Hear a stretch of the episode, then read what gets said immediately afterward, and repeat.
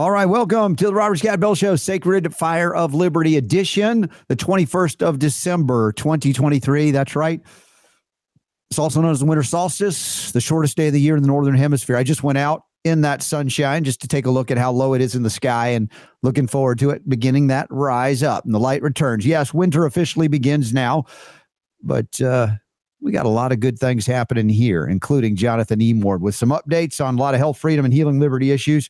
And also, uh, you guys wondering about that Colorado uh, court ruling disqualifying Trump from the ballot? Jonathan's got something to say about that. He's written an article about it. We'll cover as well. Uh, also, uh, oh, an old friend of the program, uh, Dr. Carolyn Dean. She's always the, the, the triple threat. She's a medical doctor, a naturopathic doctor, and a homeopath.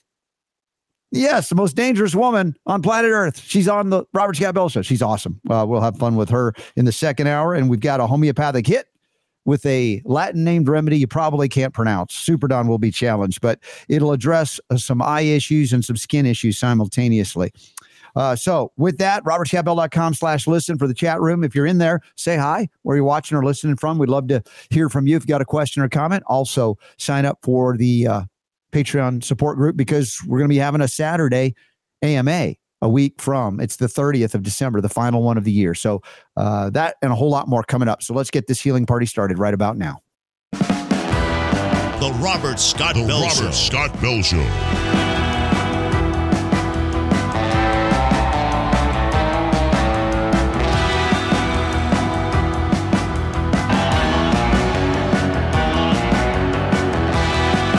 The voice of health, freedom, and liberty, The Robert Scott Bell Show.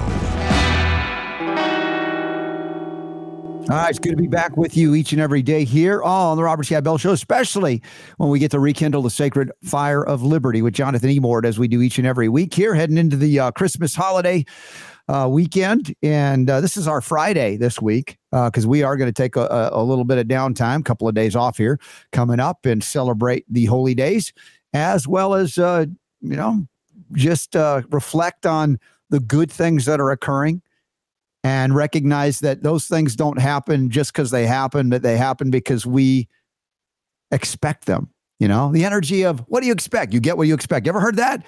I expect Jonathan Emord to bring it today, like he always does. And that's like, I'll win every time when I say that. But there are positive things, as I said, happening. And I know Jonathan focuses on, of course, those positives that he would bring to the equation in the United States Senate. If you go to emord4va.com, you can check that out and support this man to become the next U.S. Senator from Virginia. Here he is, Jonathan. Merry Christmas. Robert, Merry Christmas, Robert. Happy New Year. Happy New Year almost. We're going to get there. And uh, I want to make it a Happy New Year. And that means uh, rekindling the sacred fire of liberty, as we always do together. And, uh, you know, in a, in a bit of a different way, we're getting closer and closer to these things called elections. And you've written another article about them, particularly because Colorado saw fit in its court system to say Trump can't be on the uh, on the ballot because uh, he's an insurrectionist. Based on what evidence, I'm not sure, but what's going on? This is a real threat. I mean, uh, frankly, this is uh, something that makes me worry about a civil war in America. Uh, this disqualification of Donald Trump under the 14th Amendment is absolutely absurd. Uh, there is no foundation for it. They don't even have jurisdiction. I mean, under Section 5 of the 14th Amendment, jurisdiction over enforcement, that is the execution of Section 3, is vested in Congress. So Congress has to act in the first instance, right? And Congress has not acted. Uh, and in addition to that, um, the parts of the 14th Amendment that they're talking about, Section 3, um, is to- totally inapplicable. It was adopted after the Civil War. It was a basis for the United States government to deal with the Confederate States of America. The Confederate States of America formed a seceded separate government with its own laws and was dedicated to the destruction of the United States of America. And so the United States of America, under the Constitution, um, adopted this 14th Amendment, which includes a section that says that if you uh, did two things first, engaged in insurrection or rebellion against the United States, by which they mean a violent overthrow of the United States then you would be disqualified from holding public office, from being an elector, or even running for public office. And then the second provision was that if you gave aid and and comfort to the enemy, which they took from the um, treason clause of the Constitution, you provided aid and, or comfort to the enemy, and I emphasize enemy because it has to be to the enemy. Then you could likewise be disqualified and not hold office. Uh, and then it had a provision that if there was a three quarters, uh, or excuse me, a two thirds vote of Congress to reverse the um, ban, then it, it could be reversed. And it was reversed in the Amnesty Act uh, that Congress adopted shortly after this whole thing became law in the Constitution. So what what are they doing? They disqualified Donald Trump. They said it, he violated this provision. So the question is first, do they have the power to do it? No state court, no state has the power under this provision. They have no jurisdiction. So they acted without jurisdiction and then they wholly misinterpreted the provision. So the provision, you'd have you'd ask yourself if you got there, and they don't have the power to do it, but they did it anyway. And if you got to the substance, you would then ask, okay, what did Donald Trump personally? What did Donald Trump do to engage in rebellion or insurrection against the United States of America? Where did Donald Trump take an action to violently overthrow the federal government? He didn't. Of course he didn't. And then the second question is okay, did he provide aid and comfort to an enemy of the United States? That means a foreign country, or it means a group that is dedicated to the overthrow of the United States government. Were the J6 protesters uh, in cahoots with Donald Trump to overthrow the United States government? Of course not. Donald Trump told everybody to peaceably protest. He didn't, he had no involvement with specific acts of destruction of property or violence against police. He didn't conspire with anyone to engage in violence. So there's no foundation for any of this. And yet they used it and they determined. And, and furthermore, they don't even have a case or controversy, Robert. They don't even have the facts yeah. before the court and they reach this. So the whole thing is a disaster. I fully expect the United States Supreme Court to reverse this. If they don't, Robert, and there's some 20 states that want to follow them, mm-hmm. if they don't, we are in big, big trouble because well, it, it takes away the franchise. Right. You have, you have you have the most popular candidate running for president, and that's Donald Trump. And you take away the people's right to vote for Donald Trump.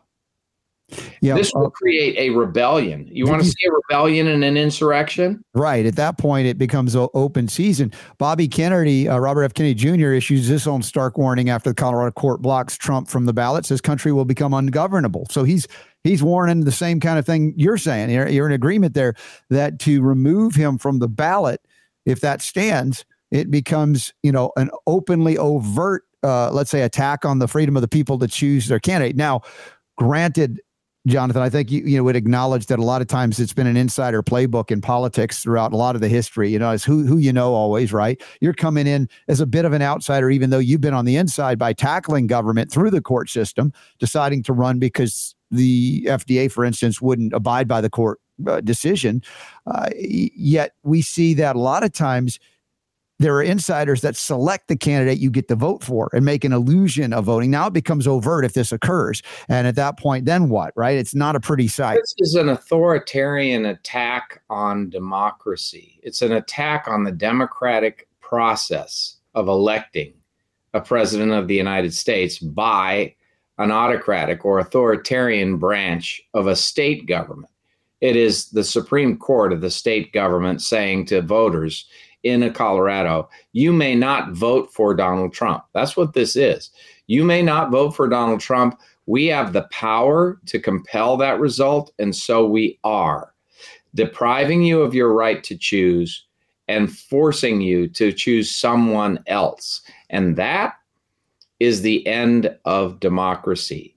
If that is accepted, if that is upheld by the Supreme Court, we are in deep, deep trouble immediately. And I think it won't be. And I think it won't be because I doubt very seriously that the current majority of the Supreme Court would ever allow this. And the reason is that neither the history nor the plain language of the uh, sections involved here, Section 3, Section 5, would allow a state Supreme Court to exercise jurisdiction in such a matter. And it would not allow a state Supreme Court to construe hmm. the meaning of Section 3, let alone uh, execute it by, com- by forcing someone off the ballot. I, I, think there there were uh, like three dissenting opinions in that court case in Colorado, but still to have a majority uh, just violate. Uh, you know, I guess it's not surprising. There's a lot of violations of the Constitution in our in our various uh, branches of government, but it just has got to be embarrassing at one point to say, yeah, we're just going to do it anyway, just like uh, like New York G- Governor Kathy Hochul and many times the Biden administration. We'll just pass it. We know it's not constitutional. We'll just see if the courts rule on it later. Who cares? I mean, that's that's the fealty to the Constitution that many people that declare uh, swear an oath to uphold it go into the various offices in the United States. This is our ruin, Robert, unless we change this. We have to have the rule of law. We have to respect the Constitution of the United States as the foremost rule of law, the supreme law of the land. And we have to ensure that it is upheld, or the basic contract we have with our government, that is, the whole idea of consent of the governed is destroyed because the government to which we consented to through our elected representatives has been subverted and a new government has put it, been put in its place. When that realization dawns on the American people, they have one of two choices either to capitulate and let it go because they're too lazy to act. And I don't believe that's us. I think the American people have had it or they can they can rise up, vote out the turkeys, put in people who will defend the Constitution, reestablish limits on government power, and ensure that this type of thing never happens again. Mm-hmm. And that's where we have to go. And if we at, don't do that, we're going to lose the greatest empire of liberty in the history of the world. Yeah, I look at how hope for freedom on earth. How weak that many in America have become. That they're more upset emotionally. Once again, uh, you know, by tweets by Donald Trump. You know, we can argue uh, policy, and that's fair, obviously, as we're always into the objective analysis from each of us and subjective analysis about these things. But you know, the basis for eliminating Trump is like they don't like him. He he offends them. He makes them upset because he tweets mean things or says things in a mean way. And and and you know, you got people at Supreme Court levels on state and even in federal positions, elected and unelected, that are so weak that they can't engage in you know the ideas of freedom and the way to manifest it or not as opposed to well we just want to disqualify them because we don't want you to even have the option to choose. Well donald trump accomplished more as president of the united states than any other president in the modern era as if we judge a person by their results, by what they do, which is what we should do with politicians. If we did, we wouldn't have a Democrat majority in the Senate. And but if we judge John, Donald Trump by what he did, what he accomplished, the Abraham Accords, he achieved peace in the Middle East. He he fought against terrorism very effectively. He defended American interests around the globe. Domestically, he gave us an enormous tax reduction that caused an economic boom here. We had affordable gas, we had affordable groceries, we had a border that was secure. He achieved all of that despite being, tr- you know, run down by a whole bunch of crazies with Trump derangement syndrome who wanted to take him out of office no matter what without any evidence and impeach him without evidence. And they're still after him. And now they're trying to take away the opportunity for him to be reelected. And this is a massive movement of, of liberal Democrats, far leftists, mm-hmm. who gain control of instrumentalities of government, both federal and state, and are wielding them in an authoritarian manner that has severe repercussions for all of our rights, not just Donald Trump's. Donald Trump's rights are being violated, absolutely but also our rights are being violated our rights of free speech, our right to choose in an election a candidate of our preference. Mm-hmm. And I think that's that's most abhorrent. The and we've discussed this on many levels here.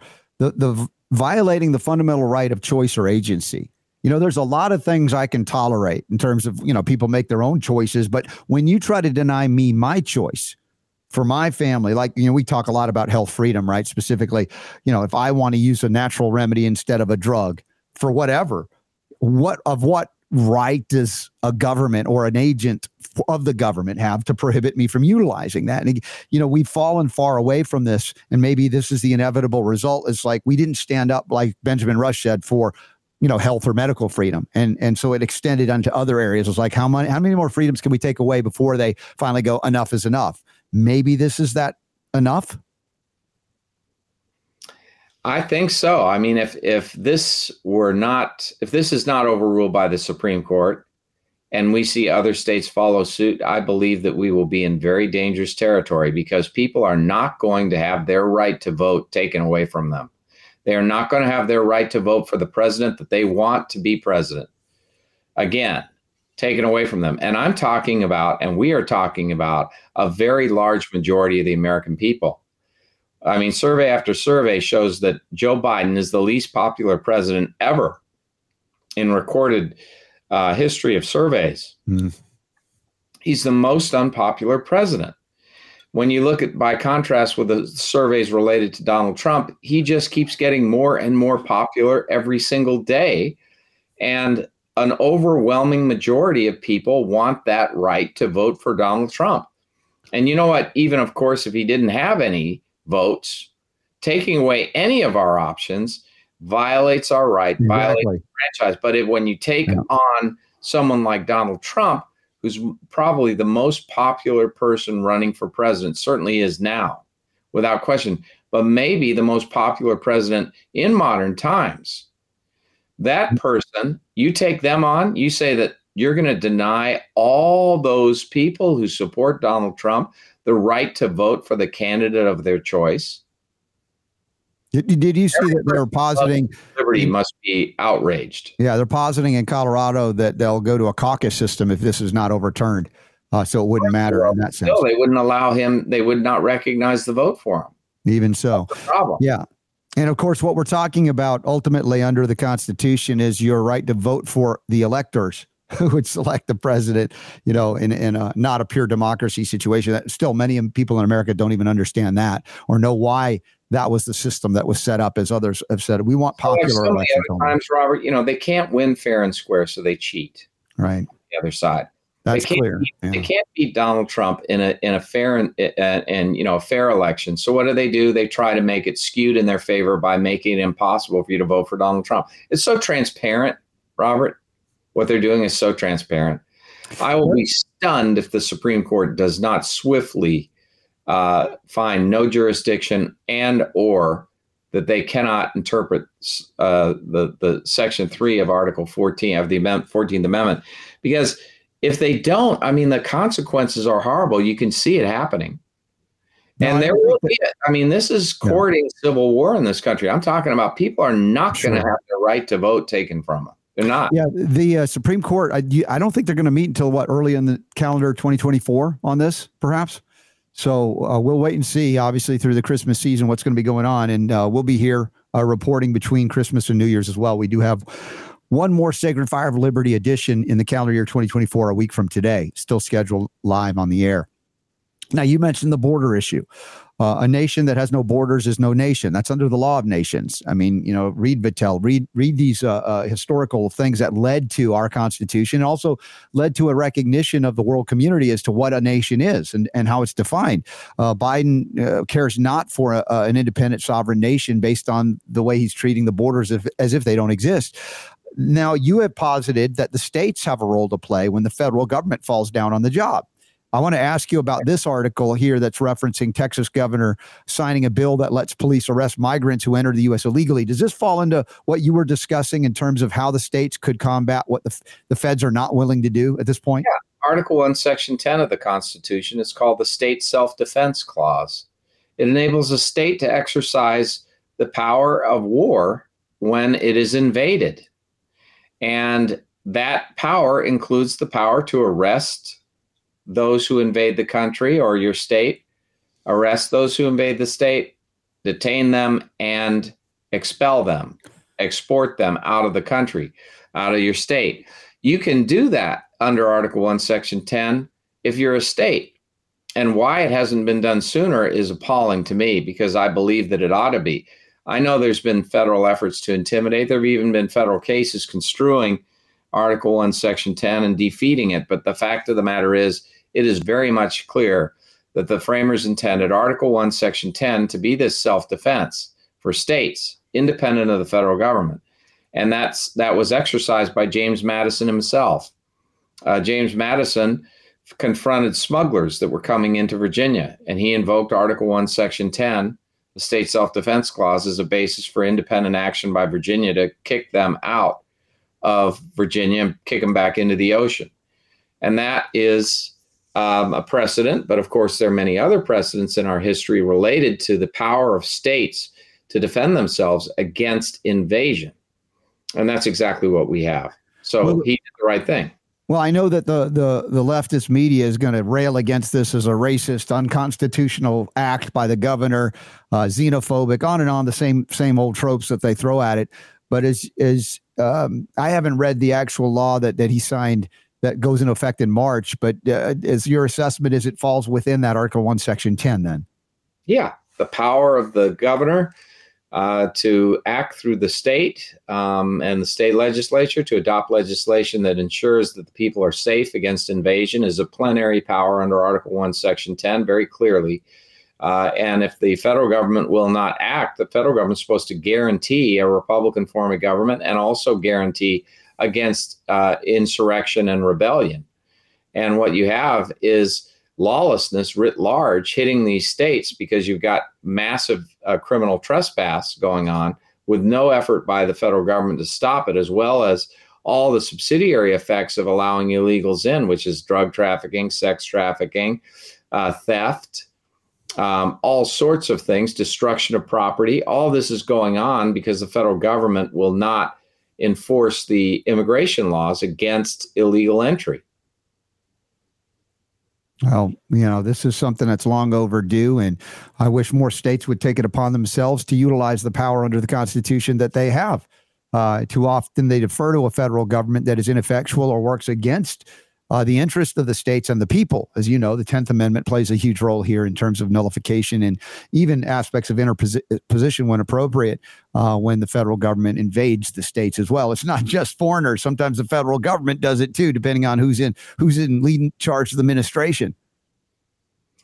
Well, in the end, if we don't have this border situation fixed, where we have secure borders and we don't have this criminal cartel controlling the whole entry into the United States, which is allowing the worst of the worst to come in and to just uh, pillage our nation.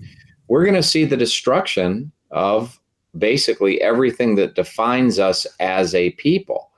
The, this is really at root a Soros plan. George Soros wanted forever to eliminate the United States as an obstacle to global totalitarian government. He's a globalist.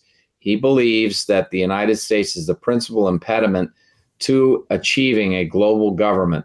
And he has focused on destroying our border protection as a way of eliminating American nationalism, a sense of unity around our founding principles.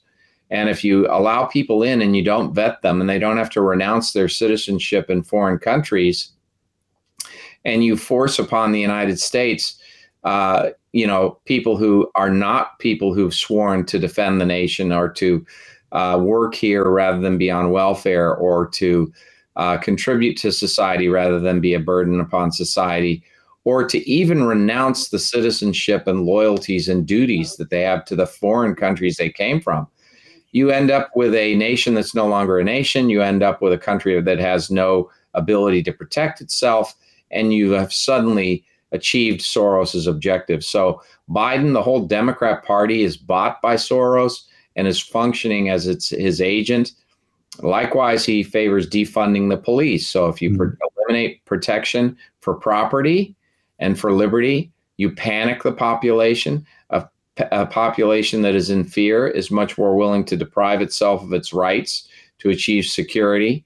And so that's another element that he focuses upon defunding all the police. And the Democrats have gone along with that, city after city. And then he also focuses upon electing anti incarceration prosecutors, prosecutors who will not fulfill their oath of office and prosecute criminals. And so we have the cash bail elimination, we have uh, early release of criminals, and we also have a total absence of prosecution in jurisdiction after jurisdiction, which means, again, no defense for your safety. Uh, you again are in a position of being subjected to violence and so forth. And so that's the, that panics the population. Last, he wants to take away your guns. No Second Amendment right to defend yourself. If you have no Second Amendment right to defend yourself that's functional, you have no protection against uh, crime because there's no police, and you have no prosecution of crime so that the, the criminals remain in the population. You destroy the nation. And this is ultimately the objective. And who has bought into this completely? Joe Biden. Who else? Tim Kaine. Who else? The leadership of the whole Democrat Party. And they they they are they the single most uh, of uh, uh, uh, the primary financial backer of the Democrat Party today is Soros, George yes. Soros. I, I covered uh, uh, just was it yesterday, two days ago, Super Don. We had a, a, a guest on. Uh, she wrote a, a, all about the Soros agenda. Uh, and uh, I wanted to make sure that you guys connected as well because she's she's concerned nobody knows about. It. I'm like, yeah, some people do know about this agenda, and it's bad. What is her, what is her name, Robert? Uh, Super Don, help me out here. It just it was uh, yesterday or two days ago. Um, I'm up to uh, well, eight almost 1,800 guests now, so it's hard to, you don't remember every single one of their names, Robert. Shame on you. I remember yours multiple times. but Robert, anyway, just a few days ago. But anyway, Don will give me that name, so I'll get her book. But yeah, I, I really, um, I'm deeply concerned about this because it's really an effort to overthrow the United States government. You want to talk about overthrowing the United States government? The Democrats are in for that. Yeah, they're all in. when they buy into Soros, that's what they're buying into. Yet they will never be challenged under the mm-hmm. Section Three of our of the Fourteenth Amendment. Yeah. By the way, uh, we have it now. Dr. Rachel Ehrenfeld Dr. Rachel Ehrenfeld. Super Don, can you put the link up uh, for her book and her website as well? Because we again we discussed some very interesting things. I think Jonathan would appreciate. And and she may be in the Virginia area as well. I don't recall at the moment. Uh, also, as you do that, Super D, uh, I, I was on the emordforva.com website for upcoming events today, this very day, the 21st of December. There's a petition signature training event. Uh, that's going to happen, I think, this evening, if I'm not mistaken, around uh, what seven o'clock tonight. Um, and it's a Google Meet training. So if you guys want to help Jonathan make sure he's on the uh, ballot everywhere, uh, these are things that are so very important to defeat Tim Kaine in the coming election, who is again a Soros lackey and a Hillary Clinton lackey as well. Uh, so yeah, if uh, you're in Virginia, if you're in Virginia, you want to be a part of the team. Uh, sign up on the website to volunteer, and then you'll be contacted. And there will be numerous uh, of these trainings, but we have you know individuals who run the, our operation in every congressional district. And we have an excellent person in Ann Parker who is very experienced um, in, in this whole petition process. And she's going to train people tonight uh, for our team. And they're going to be getting signatures between January and April um, in order to uh, meet the requirements of the state to get on the ballot. So this is all critical for me to be on the ballot uh, so people will have a choice to vote for me in the United States Senate race. So it'll be done, but mm-hmm. we've got a lot of uh, volunteers across the state and in each congressional district that are helping us achieve that objective, as well as staff, our own staff that is uh, doing it, including Ann Parker, training people tonight. so, yeah, that if you sign up uh, to be a volunteer and you're in Virginia, you will be able to participate in that training this evening. Excellent. Well, uh, if you're listening live or shortly thereafter and it's not yet 7 p.m. Eastern time on the 21st, please volunteer, join in, and help Jonathan become the next U.S. Senator from Virginia. Uh, so, okay, so Soros Agenda by Ehrenfeld. It's a, oh, it's in a book on Amazon, Super Don. There it is. So go ahead and put that What's up real quick. It, Robert? Uh, it's called The Soros Agenda and uh, just came out May of this year. And uh, yeah, I think this would be a good connection to make. Uh, yeah. And especially if she may be local. Yeah, he's a bad man. He's a very bad man. Remember that uh, Twilight Zone episode, It's a Good Life, where Yeah. Eddie Rooney was the boy who could control the world? That's what Right. uh, the dream of Alex Soros and George Soros is to control the Mhm. world. And so we may be left uh, with them having that power if we don't watch out. And There we'll be saying, uh, you know, he's a bad man. And he is. He's a very Mm-hmm. bad man. Yep, and his son is not fallen far from that tree, apparently, in uh, uh, carrying on that tradition. There's a on Instagram. If you go right now and you look up Tim Kaine, you'll find among the posts a, a picture. I mean, excuse me, Instagram. Go look for Alex Soros. Uh, you'll find one of Alex Soros's posts, and it's actually a picture with Tim Kaine, and uh, it says under it, and this is Alex's language. I love this man. Hmm. So you don't get that degree of uh, love from a totalitarian unless you yourself are one, because they have no tolerance whatsoever for anyone who loves liberty. Exactly. I want to continue on this discussion of, of borders, border security. Uh, remember when uh, Ron Paul was, you know, very active in Congress and running for president? He talked about, you know, the open borders, how you, you know, because a libertarian at heart would say, you know, welcome everybody in. Obviously, not if you're going to do harm. But the, the point he was trying to make about open borders is like, you can't have uh, you know free access to a country if you have access to their welfare programs or if you have these welfare programs and right. there's uh, an article here uh, about uh, let me see if i can find it that said was it like three-fifths or or it was just a significant percentage of those who have gotten here illegally Yes, currently on on welfare. welfare That's because every single asylum seeker, when they go into quote unquote human processing, which is what all of them do for 72 hours, the Border Patrol puts them through human processing. Well, what does that mean? At each of those instances, every single asylum seeker is signed up for welfare, signed up for food stamps, is given uh, cash, is given a free phone that you can operate and call anywhere in the world. And in addition to that, they are given access to free education, quote unquote free. We pay for all of this. And they also get access to medical care, free medical care, Medicaid. And you know what?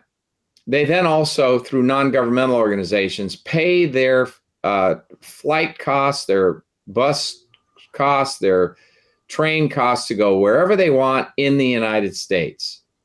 And we don't, they have not been vetted. We don't know what their intentions are. They aren't even asked those questions. All they do is set them up so they get welfare right off the bat. And then they get to go wherever they want. And how much money are we talking about? We're easily talking about in the course of one year, over $100,000 paid into these people, each one. And how many people? They say 8 million, but you know what the reality is? It's much, much higher. It's probably in the zone of 20 million illegal aliens in the United States right now. And that number is going to easily skyrocket with over the next two year, year and a half.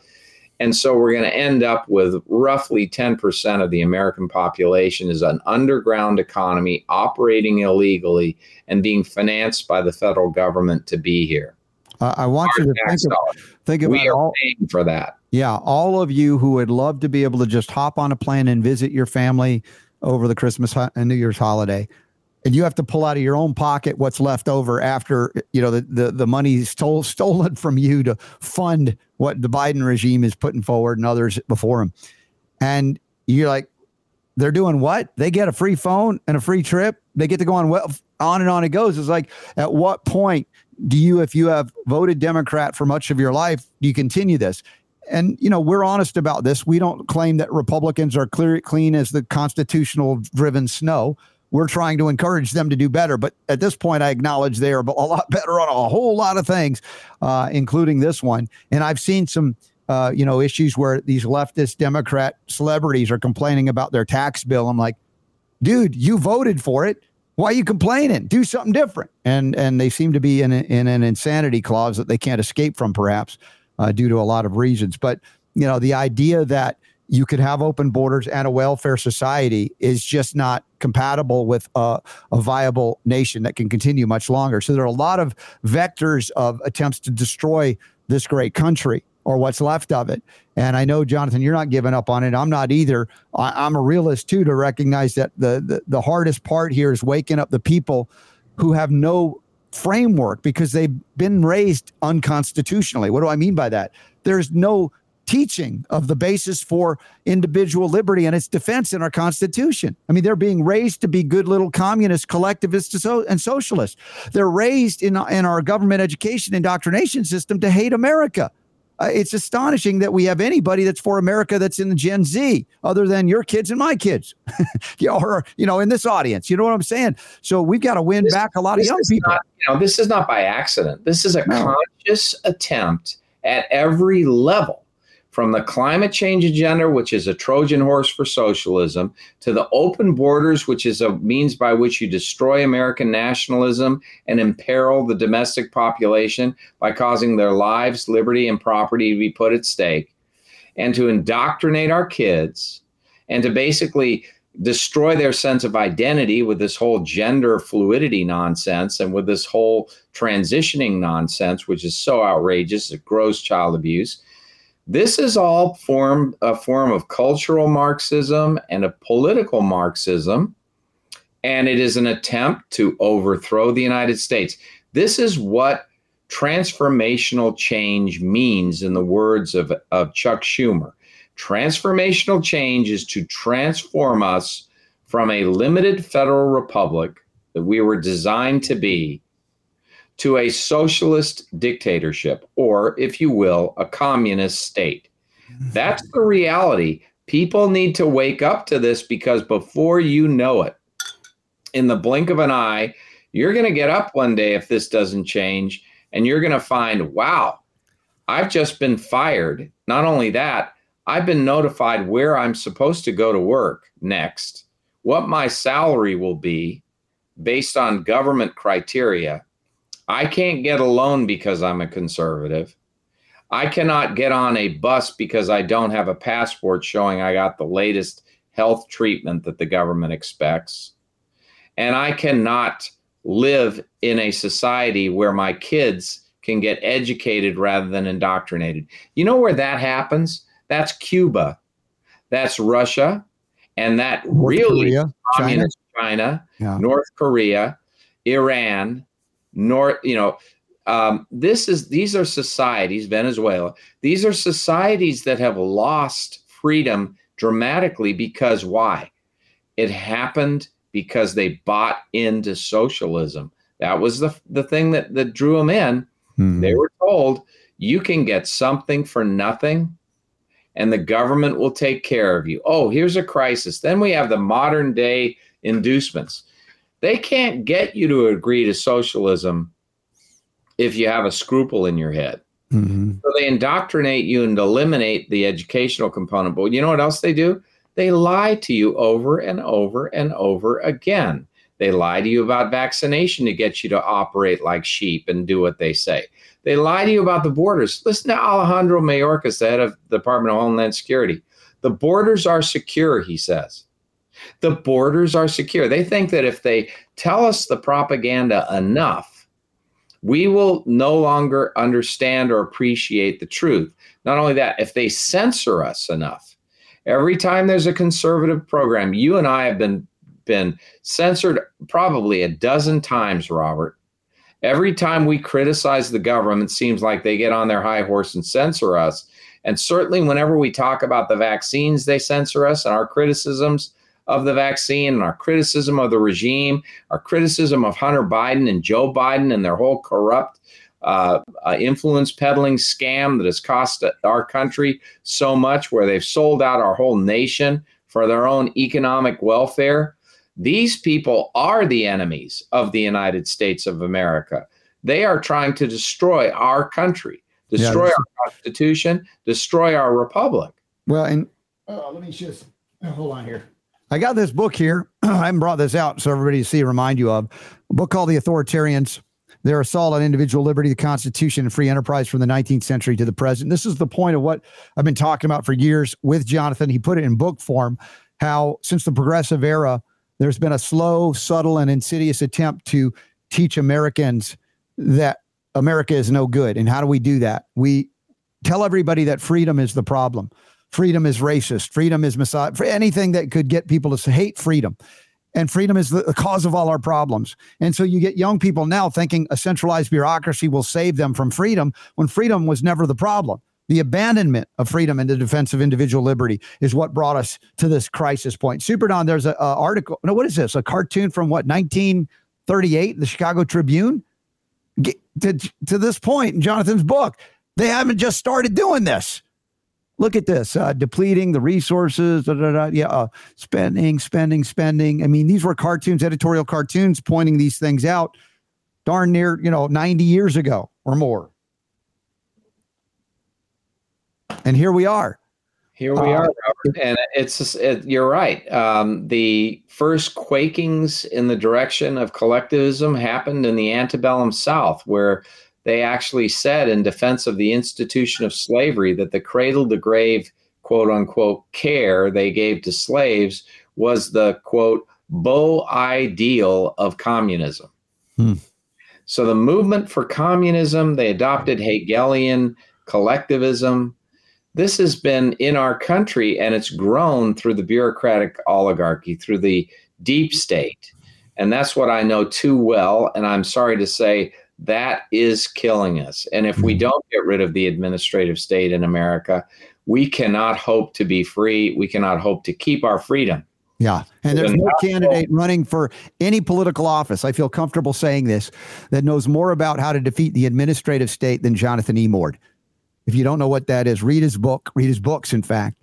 Um, there's another article here relative to these so called illegals coming in, even under the guise of asylum seeking. According to this Chicago alderman and Democratic U.S. House candidate Raymond Lopez, he was reacting to Chicago Mayor Brandon Johnson attacking Texas Governor uh, Greg Abbott for sending migrants to the city by stating that the blame should really be on the Biden administration for letting asylum seekers come to co- this country under false pretense and then giving them court cases 10 years from now. Yeah, this is not. I mean, when you go down there like I did, I so I went to the San Diego sector and I stayed there, and, and the CBP chief took me all through there. You are absolutely amazed, appalled by what you see because there is no border protection, Robert. We don't have any. They've removed almost all of the CBP agents and assigned them to human processing. And that means giving them welfare and all that. this whole thing is a scam. It's a horrible, horrible, costly ruin of our country that the Biden administration is wittingly doing to fulfill the Soros objective of destroying Americans' sense of nationalism, our love of liberty, our unity as a people who believe in freedom. The only way he could he could force upon us a global totalitarian government that would dictate to our own governments how to how to rule us is if he broke down our sense of commitment to freedom. And that, a critical component of that, is no vetting of foreigners and open borders and letting them in. And this is what Biden is doing. And he is being paid handsomely for that because of his whole influence peddling scam. I mean, he received massive amounts from agents of the CCP he through and Hunter Biden and Jim Biden, and this is making him a compromised president. Yes, he's mentally inept. He's incapable of functioning as a president, and he's controlled by others. But remember, when he did have a scruple, he sold out the United States. When he was vice president, he sold out the United States for his own personal profit. This is a person with no integrity, person who has absolutely no honesty. He lies at every drop of a hat. He still does. The fact, the only part of his brain that seems to function is his memory of the last lie he told, which he tells mm. again. Yeah. And I mean, it's just this. We we are better than this. We deserve better than this. Donald Trump, when he was president of the United States, achieved more as president than any president in modern history. He did things. He is a person who broke the glass.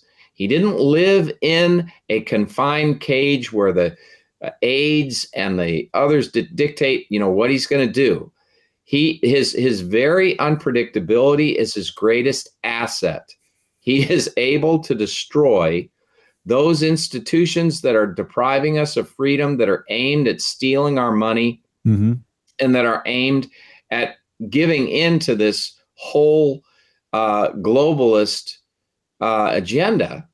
And he's able to take it down. And that's why they're after him. That's why they're after him because he was so effective at it.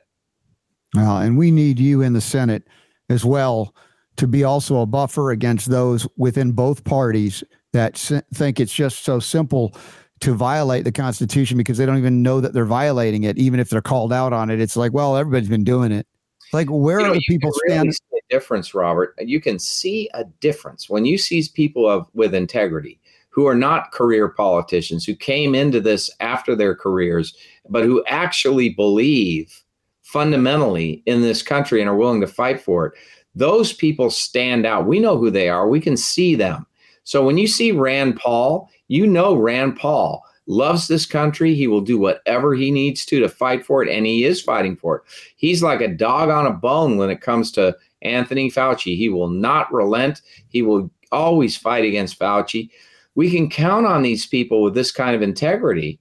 And there are a whole bunch, though, that we can't count on who really are in it for themselves and don't care what the consequences are to us, to our freedoms. So we need to get rid of these career politicians. You know, you got Tim Kaine's a career politician for the last 25 years. All he's known is politics. He came into uh, the mayor of Richmond position based on donations from George Soros. He got 50 grand for that race. And he's ever since been in their pocket. He's been advancing their interests. And lo and behold, Alex Soros calls him a person who he loves. I love this man, Alex mm-hmm. Soros says. So, you mean we don't need this old, stale, uh, corrupt politician uh, in in government. We don't need this. We need people who are coming in who believe in our rights and our freedoms and want to get the government downsized and want to see this whole thing where once again the founding principles of this country reign, where the rule of law reigns, where we don't have a two-tiered system of justice, where our borders are secure, where our kids can go to school and learn and not be indoctrinated, where children are not physically abused with this whole transitioning nonsense, we can stop all of this. Yeah, it's a lot. We can do it though, because we're in the majority. That's what I'm trying to tell people. It's not like, you know, they're loud and they control the media and they control the White House and they control the Senate and they've done a lot of damage and they have the deep state in their pocket. Okay. Well, you know what? We can either give up and let them take everything, even though we're in the majority, or we can exercise our power as being in the majority and become vocal ourselves and vote and remove these people and take back the government and ensure that the Constitution lives on for another uh, millennia. Hmm. But if we don't, it's gone. And we're yeah. right at the edge. We're right at the edge with this. We have to act. In mm-hmm. 2024, it's going to be on the line. We have to act. All right, emord4va.com, linked up in the show notes as, as always at robertscottbell.com. And we'll keep you up to date on various events, including the uh, signature uh, signing training uh, that's happening in Virginia uh, for Jonathan Emord this evening, uh, Google Meet. And that's at emord4va.com. Go into the events tab and you'll find that. Jonathan, another constitutional question regarding the administrative state, the uh, various agencies, and, you know, I'm not saying that an agency has never done anything good. I mean, you can't, I mean, even bad things, you know, the broken clock theory, once in a while it gets something right. But is that the basis for strengthening it, giving it more power, giving it more money? There's an article here in The Defender by Suzanne Burdick, PhD. She says, We have been here before. Proposed bill would require manufacturers to test baby foods for heavy metals. Now, in an earlier time, it wasn't much of an issue because pretty much you either breastfed or you found a way to make your own baby formula, baby food, you know, because we learned of this throughout thousands of years of procreation, you know, for millennia. We didn't need a central government telling us how to make baby food or that the only way we can get baby food is to buy it from a store. But it, it opened up okay, a regulatory can of worms to say, would there be unscrupulous people or businesses putting out baby food that is dangerous and toxic and poisonous? Certainly that's possible but under the common law those people would, would be and could be and should be held liable for criminal or negligent activity that resulted in injury or even death now we have an oligarchy that is captured, you know, whether it be FDA or others. You're thinking, well, I thought the FDA would, you know, protect the food. They're not even testing baby food to see if there are heavy metals in it. No, apparently not. And they've known about heavy metals in baby food for decades. So our Look, reliance on these uh, these these agencies versus another way in freedom is there another way? First of all, the administrative state is inherently unconstitutional. You transfer executive, legislative, and judicial power from the, the entities, the branches that the founding fathers created for the purpose of having exclusive powers. And you transfer it out of there and you give it to unelected individuals who are unaccountable to the courts, the Congress, the American people, and who do their own bidding to feather their own nests and they end up being patsies for industry. And that's why there's nothing done by the regulatory state to protect us against, you know, contaminated baby food. But here's the story. People have to understand it doesn't mean if you're against the regulatory state, it doesn't mean that you're for contaminated baby. right. Let me explain why. Because there's two ways of making law in America. One is by making everybody in an entire field be subjected to restrictions on their freedom rather than punishing the ones who are specifically responsible for being bad actors. Okay. That's what the regulatory state does. It it restricts all of the parties' freedom, makes them absolutely pay for the consequences of a few bad actors and then very rarely does it even prosecute thoroughly or adequately bad actors. Bad actors. Yeah. Because it's controlled frequently by the very industry that it's supposed to regulate. All right. This is a horror that's old news and that's terrible and that's really happening every single day in America.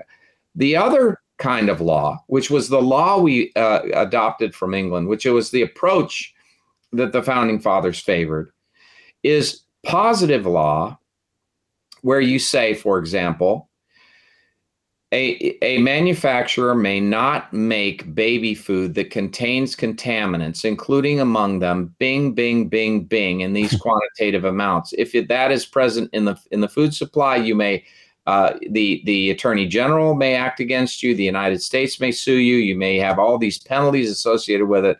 And in addition, private parties may sue you, and their damages can be X dollars under this statute. Okay, that solves that problem because it then does what is just. And what is just? Everyone knows what the law is. Only those who violated are, are uh, uh, likely prosecuted. Mm-hmm. And the penalties are imposed upon those who violated, who caused the injury, not on everybody else. And everybody else doesn't have to bear the, the cost and burden for the bad actors. That's fair. That's due process and that's the individual rights based uh, uh, system of justice the founding fathers knew and intended for America, not this system of mass prior restraint that mm-hmm. is common in the regulatory state. So, we need to get back to these founding principles. We need to get back to the rule of law. We need to get back to one uh, standard of justice, equal justice for everyone, not two tiered justice. And we can do this. Yeah. We have the wonderful history of it where it worked magnificently. We were the freest people on earth. And we can have it again. But it requires getting these turkeys like Joe Biden and Tim Kaine out and getting people who love the Constitution and will fight for individual rights and will cut back the government and reduce our taxes and get rid of regulation in place so that we can prosper and have the most booming yes. economy ever and have a wonderful future for our kids. You know, we can freedom and healing, the, the freedom to choose again about the kind of care you want. Going back to Benjamin Rush, signer of the Declaration of Independence, physician to George Washington, he warned us about this. Jonathan, one example here of FDA before we wrap up this hour. They would attack, well, let me put it this way they won't go after or even investigate heavy metals in baby food, but they will go after a homeopathic remedy for babies who are teething because it contains homeopathic belladonna, which belladonna, granted, is a toxic substance from nature that you wouldn't feed a baby. But in its homeopathic form, only a moron would argue it's toxic because it's homeopathic. And they went after, th- and, and also they're going after homeopathic eye drops My wife relies upon these eye drops every morning to wake up. I asked her, Hey, you know, we love to spray silver in our eyes. I said, Does that work the same? No, the homeopathics are critical for her. And the, F- the FDA would do its best to try and eliminate her access to a product that she's never had a problem with in years of taking it. And they're targeting, again, homeopathy. They're targeting homeopathy. They're tar- targeting compounding pharmacies. They're targeting physicians who are integrative practitioners. They're targeting everything that deviates from a one size fits all approach. And they prove that their ability to insist upon that one size fits all approach in the era of COVID, when they insisted that every American get vaccinated, where they threatened to take away your job, where they actually kick people out of the military, kick them out of the police department, kick them out of the uh, hospitals, kick them out of the fire departments. They and and wouldn't allow people to have surgeries that were critical, including you know surgeries related to their heart or their liver or their kidneys or whatever, all because they weren't vaccinated. And this whole ruthless uh, dictatorial system through the public health service is one they want to preserve and expand. And Tim Kaine has introduced legislation to do just that. So this is the kind of environment that where government is in control of every aspect of our lives. And this was certainly never intended. I've said many times on the program Thomas Jefferson's definition of rightful liberty, where he said, Rightful liberty is unobstructed action according to will within limits drawn around us by the equal rights of others. He said, I did not say within the limits of the law, because the law is often but the tyrant's will, and always so when it violates the rights of an individual. That definition of rightful liberty is the greatest definition of liberty in the history of the world. Every American should be taught that in school. Every American should have that wedded in their minds and in their hearts because that's what distinguishes us from the rest of the world is that commitment to rightful liberty. Yes. And you know what? If we don't get back to that, Robert, it's all it's all lost. We have to fight for it. You know, as as George Washington said in his farewell address, you know, the sacred fire of liberty, which we name this program over, is has to be rekindled by every generation. And Ronald Reagan said the same thing that, you know, that freedom is never more than one generation away from extinction, and that if we don't uh, defend it and pass it on to the next generation, then one day in our sunset years, we'll have to say what it was once like to be free in America. Yeah, I don't want to talk about freedom in the past tense but I would like to revitalize it as we've dedicated our lives to do, Jonathan, and that's why it's such a such a, an adventure and and a wonderful opportunity while we're still breathing to do our best to bring it back and to live it while we are here as well for as examples to our kids and one day their kids. And Jonathan, I appreciate you. And my urgent message to all y'all, if you haven't done so already, please send uh, your support to Jonathan Emord as he embarks on uh, running for the United States Senate in Virginia to defeat Tim Kaine in the coming really year. I should say this, Robert. So December 31st, which is right around the bend, is the last day to receive donations to my campaign for the FEC reporting period. And it's critically important. We're going to be depending heavily on those donations to finance the petition drive to get me on the ballot. So if you do like me, if you love me, if you think that what I stand for is what you stand for, please take that extra step, no matter what it is, no matter what you can donate, and donate. It makes a huge difference. We got to pay for gas for all these volunteers. We have to pay for their food and lodging. We have to pay for their day to day efforts to get these things, the copies of all the petitions uh, that have to be exact so, the training of them, everything is expensive. And but this is how we save our country. So yeah, and nothing's wasted when you're going for Jonathan Emord, emord4va.com. Thank you, Jonathan, my brother. Merry Christmas to you. Yeah. Take care, Robert. Thanks. So All right. That's the Sacred Fire Liberty edition of the Robert Scott Bell Show each week at this time. In hour two, coming up, I'm very excited. The world's most dangerous doctor Yes, she's a medical doctor. Yes, she's a naturopathic doctor. Yes, she's a homeopath. Yes, she's Dr. Carolyn Dean. It's been far too long since she's been on the show. We'll have a great reunion in the next hour. We got a lot to talk about, including the homeopathic hit of the day, which you Latin tongue tied people will be hard pressed to pronounce, but we'll get to it. It'll address some eye stuff, some skin stuff, some females. There's a lot of things it does. We'll get to that as well after this because the power to heal is yours.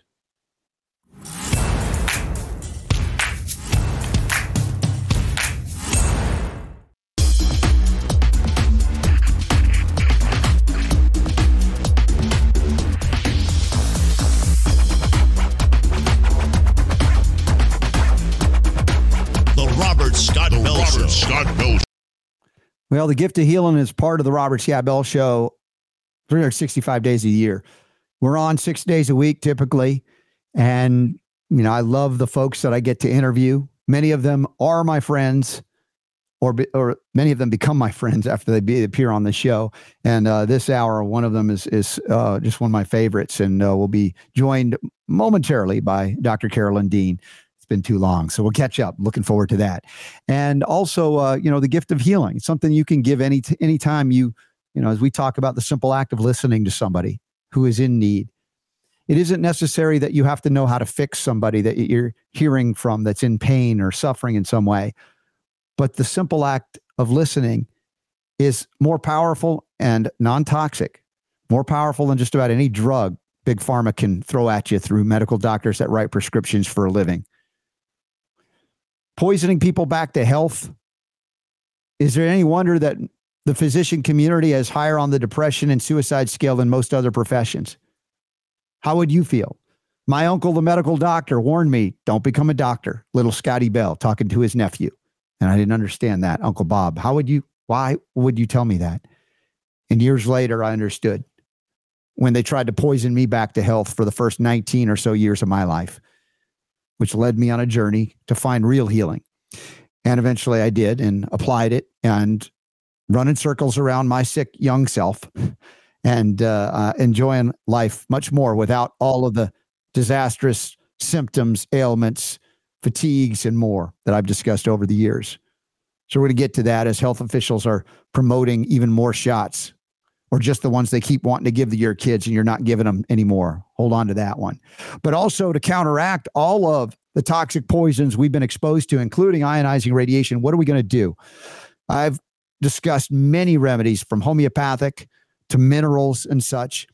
And one of the most profound and powerful tools to counteract the mess that we're in on this planet right now is Folium PX. Now, those of you who have heard from Bob Riordan, I've had him on the show with others, including Dr. Judy Mikovits. We've had great discussions. I've shared with you my mother's story a year ago, having come through COVID. Not, we don't know if she had COVID because she wouldn't subject herself to those bogus tests, but her life force was diminishing, heading from 88 to 89. I didn't know what to do. And then Bobry comes on the scene with his folium. We get some folium to mom. And in two weeks, about a year ago this time, she calls me up and says, this folium stuff. What is it? I, I got energy again. I'm sleeping again. And on January 1st of this year, she was dancing in the new year. And on January 29th or 89th birthday, she was dancing in her birthday. And I, I know she plans to do that again this year. And thanks to Folium, that's possible, as well as all the things we do here. Folium products, foliumpx.com, Folium Original, Folium Immuno, and Folium Relax. This is the Chernobyl level antioxidant. This is the stuff that happened in the Soviet Union post Chernobyl disaster that they developed this pine tree based uh, formula, all food, no synthetics, to respond to some severe circumstances. So if you've hit a ceiling in your healing, please consider the Folium products and see what it'll do for you. If it did this to my mom, it can do amazing things for you as well. All right, first story up. Oh, look at that. Lori, my eyesight is getting better just one week taking Folium and Folium PX. Lori, thank you for that a wonderful testimonial. I mean, yeah, week in, I think that you hit these levels and you're like, well, what do I do? Consider put it put it to the test. You got nothing to lose. I'm serious. Bobry backs up that product. Go ahead, give it a try. FoliumPX.com.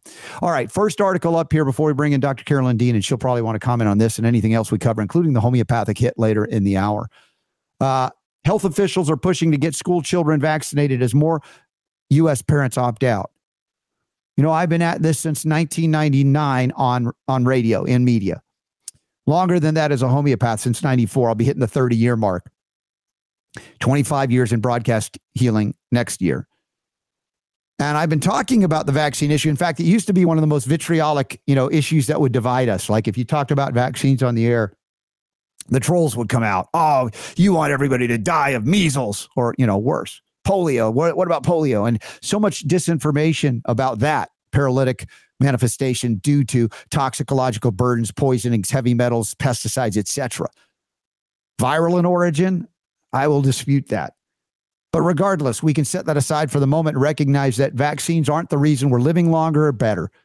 The 20th century was improved because of advances in sewage systems, sanitation systems, hygienic practices, and even access to food and nutrition. The terrain. we improved the terrain. Now, we've seen a decline in the terrain since that time as we poisoned our bodies through the use of these pesticides. And now glyphosate is in everything. If you think you're eating a good vegetarian diet, you're on beans and legumes and oats, and like those things aren't certified organic. They're desiccated and soaked in the active ingredient Roundup, and you're punching holes in your gut. Whether you're a vegetarian or a meat eater, please go organic or organic quality equivalent because we're messing ourselves up. This is not a genetic disaster. The genetic disaster is, of course, thinking that we can inject synthetic mRNA into people and enhance their lives and their health and their immune system. That's an absurdity. But then again, we have been absurdly worshiping doctors as if they are gods that have information that you don't have because, well, you're not a doctor. And that joke, what's the difference between God and a doctor? God doesn't think he's a doctor. you know, you get that? M deities, now, many of the MDs have woken up during COVID and have come over to the, the light side, I would say, acknowledged that these, these vaccines are a disaster, not just the COVID ones, but all of them.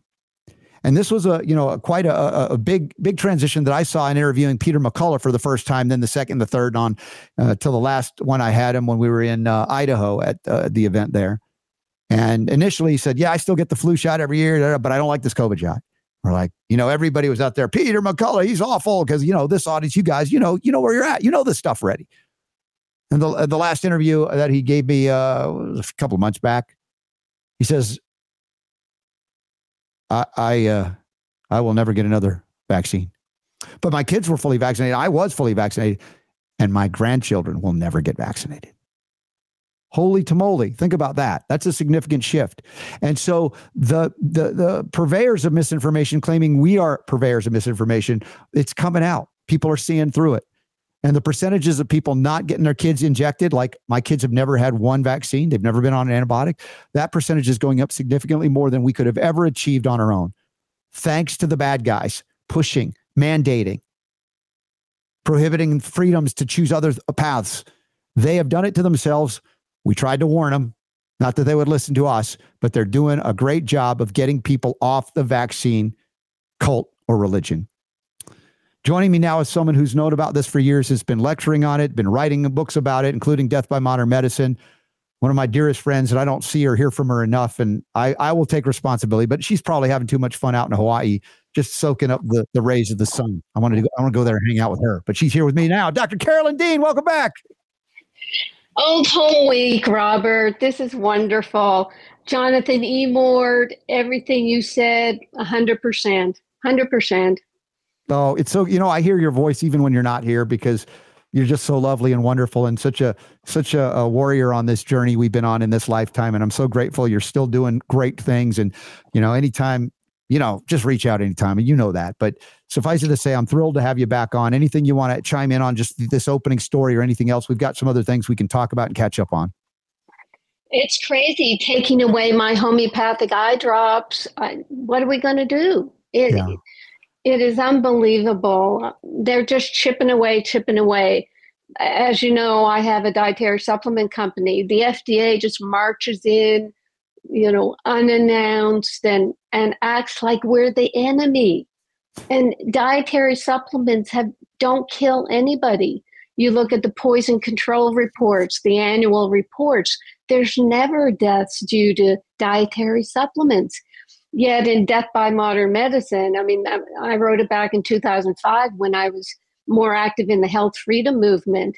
And I found over a million deaths per year related to medical interventions compared to nothing. And yet we're the enemy. It's, it's, it's mind boggling. I've, I've even gotten to the point, Robert, where I say, this just shows that the aliens must be in charge because there are no humans that would be doing what's happening right now. You are so right. I mean, and wouldn't it be amazing? Because Jonathan E. Mord never planned to run for office. He's not a politician. You know that, and I know that. He's a man of great integrity and constitutional fealty who's taken on the oligarchy, the FDA, and beaten them eight times. Yet, uh, when he found out, and they said it to him after he won for the eighth time, congratulations, Jonathan. But you know, we're never going to abide by this court order.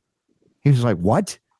You, what? And at that point, he realized he had to do more because that's what he's dedicated his life to do. And I'm supporting him. And, and Carolyn, I hope you do too. I'm sure you will. Anything we can do to help that man get in the U.S. Senate, it'll help us all because his ability to take tackle the oligarchy, the uh, regulatory state, the FDA from within the halls of the Senate. He knows more about this than anybody there right now, even those that would be supportive of the, these things we're talking about. So we would all benefit uh, not just from a, a, business perspective if you have a company, but also from the health that we would gain from having access to not only the products, but the good information supporting those products. Yeah, very good. And the other thing is, I I've gotten to the point. I've been at this for over fifty years, studying natural medicine, and then getting into med school, and then doing naturopathy, and then research in New York on AIDS and chronic fatigue, and then writing my magnesium miracle book and realizing I was a poster child for magnesium deficiency, but I couldn't get enough because there was the laxative effect. So then uh, this is the the breakthrough in my world is is discovering a type of magnesium that's a stabilized ion of the elemental magnesium, a picometer size, mm-hmm. that's fully absorbed and non-laxative because what what's happening in our world is 80% of the population is magnesium deficient and 80% of known metabolic functions in the body require magnesium so if if you happen to get the laxative effect when you take magnesium you're never going to take enough Sure. And you're and, taking off in the wrong form. And, you know, you talk about bioavailability and bioactivity. That's where you've gone with that. And I know you get that because you also have a homeopathic background, understand the energetics of these very minerals and how yeah. they can impact. It doesn't mean we need a, a, a, thousand gallons of something. If we get it in that form that is so efficiently utilized and not wasted, we can take a little bit and it goes a long way without a laxative effect. Yeah. Any of the energy medicines, if you don't have your minerals as a base, they're not going to work. The body is electromagnetic you know, we do an EKG for the heart, electrocardiogram. We do an EEG for for brain, the electroencephalogram. It's all electrical energy, right? Driven by electrolyte minerals, and and we didn't learn, you know, anything about this in medical school. Even in naturopathic school, they they still don't well how can they know about um, you know a stabilized ionic magnesium? I'm the one that, that has to promote it. And what what happens is when you don't get enough magnesium you end up having magnesium deficiency health diseases that are treated with more and more drugs. Mm-hmm. so we're doomed if we're, we we are doomed because what what happens? You go to the doctor, you're stressed and tensed up. Your high, your blood pressure is high, so the doctor gives you a diuretic, which drains out your potassium and your magnesium. Mm-hmm. You go back and oh look, it's your blood pressure's higher. We just caught it in time. Here's two more drugs. One of them is a calcium channel blocker.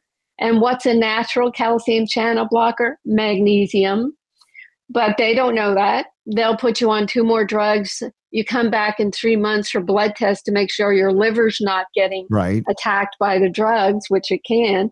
And all, all of a sudden, you've got high cholesterol and diabetes caused by the drugs due to them draining your magnesium. Right. Well, and this is the cycle that keeps medicine going. Yeah. And what you're talking about is relationships between even minerals and the pathways that they support or in, in certain cases inhibit, but again, within the intelligence of the body. And, you know, I've seen over the course of COVID more and more physicians prescribing dietary supplements, which, you know, you think is a good thing. And overall, it's a lot better than the drugs. But when they were promoting zinc and vitamin C exclusively almost, I realized that, holy tamale, in, in nature, Zinc comes with copper. In nature, C comes with copper, and they're depleting copper. And the copper, oh my gosh, what was happening was almost manifesting identically to copper deficiency too. And magnesium and copper work very importantly together at the mitochondrial level to produce the energy at that level, the ATP. So we talk about mm-hmm. mineral relationships as well. Um, and you know, you're bringing it in in a bioactive, bioavailable state, so it immediately transforms people's health and vitality and energy. You know, they're like, mm-hmm. how did this happen so quickly? Is this a drug? It's not a drug. I know. And um, magnesium is necessary to activate vitamin D. That's so right. all the vitamin D studies are kind of out of whack because they don't take into consideration that some people may have enough magnesium to make the vitamin D work, but other people won't. Mm-hmm. So instead of looking at, you know, the, well, you can look at it on a biochemical pathway. You mentioned, did you mention mitochondria and Krebs cycle? We should have, mm-hmm. because in order to create our energy, we need we need all the magnesium that uh, activates the various steps in the pyruvate cycle glycolysis. Put pyruvate into the Krebs cycle, and boom, boom, boom, you get magnesium ATP. Mm-hmm. And without magnesium, you don't have energy. So, exactly. what happens, Robert? People go to the doctor. Oh, I'm so tired. You know, I, I don't know if I can cope. And they're what they're given an anxiolytic drug or an antidepressant instead of mm-hmm. magnesium. Yeah, and you brought up the vitamin D thing, which I love because, uh, you know, it's a fat soluble compound, or more of a complex hormone. It's not like you know, if you take too much vitamin C, you pee it out, right? It's water soluble. It's not a big deal. Uh, and I'm not arguing that vitamin D becomes toxic very easily, but I have had so many people contact me after they go to their doctor time after time. They take more vitamin D. The doctor says, Well, we're taking the levels and it's not going up. You need even more. I'm like, Did you ever think, doctor, that the metabolic pathways have been corrupted or inhibited due to a lack of and fill in the blank, including magnesium? So you can't access and activate that stored D you know, and it's like, oh, no, never thought about that. Let's just throw more at it. It's like the allopathic method of if a little is not working, throw more, even if it's potentially dangerous, it's not working anyway. I've been around since before health food stores were even in my towns in Canada. And what what happened is first of all we had food-based vitamins and and they were good. People got get well on them or you know cured their deficiencies but then the chemist decided to make synthetic vitamins from mm-hmm. coal tar and that became the norm so what happened you'll take a synthetic b you know maybe 10 milligrams of each of the b complexes. Oh well that's not working. Well let's take 25 let's take 50 oh that's not working. Let's inject you im or iv vitamins. And they just miss the whole process of how the body wants to take in natural substances totally ignored. You know the fact that as i understand it the, there's a rotation of of these vitamins a levo dextro rotation and you have to get the right one going into the receptor sites if you get this side going into something that needs this type of entry, you're not going to have any vitamin action. And instead of hammering the body with these synthetic vitamins, mm-hmm. which eventually may cause some some shift, yeah. they, they wouldn't think of going it going natural. And you know, instead, actually, Robert, I've done a lot of interviews uh, recently. I've I'm putting out a new book, Magnesium uh, the missing link to total health. It's it's kind of a condensation of everything I've learned over the years. So I've been interviewed by a lot of these young people who are biohackers. Yes. So they've got to the stage where I mean, we went through this. You went through it with your help. I went through it with my magnesium deficiency. And they still don't know enough about magnesium, but I'm trying to teach them. So they're doing all these things, you know, overdoing certain things, underdoing other things, and kind of learning from it. But eh, I don't know. It there's no well, you you have the Trinity College uh, mm-hmm. um, information about the school there. Mm-hmm. We have to get these young people going to these naturopathic yeah. and natural medicine schools to learn even the basics. Yeah, yeah, I mean these stupid kids. I, I, I say that I'm joking, but uh, look, now we're the elders, right? It's crazy to think that. Uh, at yeah. the same time, uh, you know, when I, am I'm, I'm curious again, you know, you brought up the term biohacking because that wasn't something we heard about. Now everybody's into hacking, hacking, and then biohacking. It's like, ooh, that's really cool. I'm like, dude, all you got to do is find out how the pathways work and support them. Yep. Is that a hack? Maybe, but I'm like, it's not about one thing. It's about, you know, how they all work together. And uh, I just think they need to be listening to their elders, those young kids. That's right. That's right. And, and even, I mean, I know about infrared saunas and uh, the cold plungers, you know, the, mm-hmm. these um, extreme uh, well, temperature in the case of cold plunge and saunas. Well, they're, stressors, and it doesn't mean all stress, stress. is bad. We know that life can be, uh, you know, strengthened through stress too, right? But uh, it, the the idea of them as well, all I got to do is a hot and a cold plunge. it, it's awesome, but no, that's not all I got to do. I know because when you when you put your body under such attack, your body thinks you're dying. Seriously, your body thinks it's being killed. So the adrenaline comes out, the growth factor comes out, all these things that they measure, the benefits mm-hmm. of these therapies are in fact the body trying to keep itself alive. And the more you do it, uh, the more you will use up your your building blocks that you're not replacing. Yeah, that's yeah, and you know we know that from uh, IV chelation therapy. Um, when I was, you know, I I have been biohacking from day one. Right. When I did my own IV chelation after about two or three treatments, my knees started to ache, and I said, "Oh my gosh, this is stripping all my minerals as well as maybe some toxicity." Hmm. And then doctors don't know how to put back or or don't have access to the the right minerals and vitamins to replace. Mm-hmm. So, you know, we have to just get back to basics. You know, that my whole thing is building blocks, you know, well absorbed minerals, food based vitamins, and also yeast overgrowth. And mm-hmm. you and I have talked about that oh, before yeah. too. Yeah. I think those two things are the most important and they're the most ignored. Mm-hmm. Even with the, the microbiome and the leaky gut and everything, yes, gly- glyphosate creates a mm-hmm. leaky gut, so does yeast overgrowth.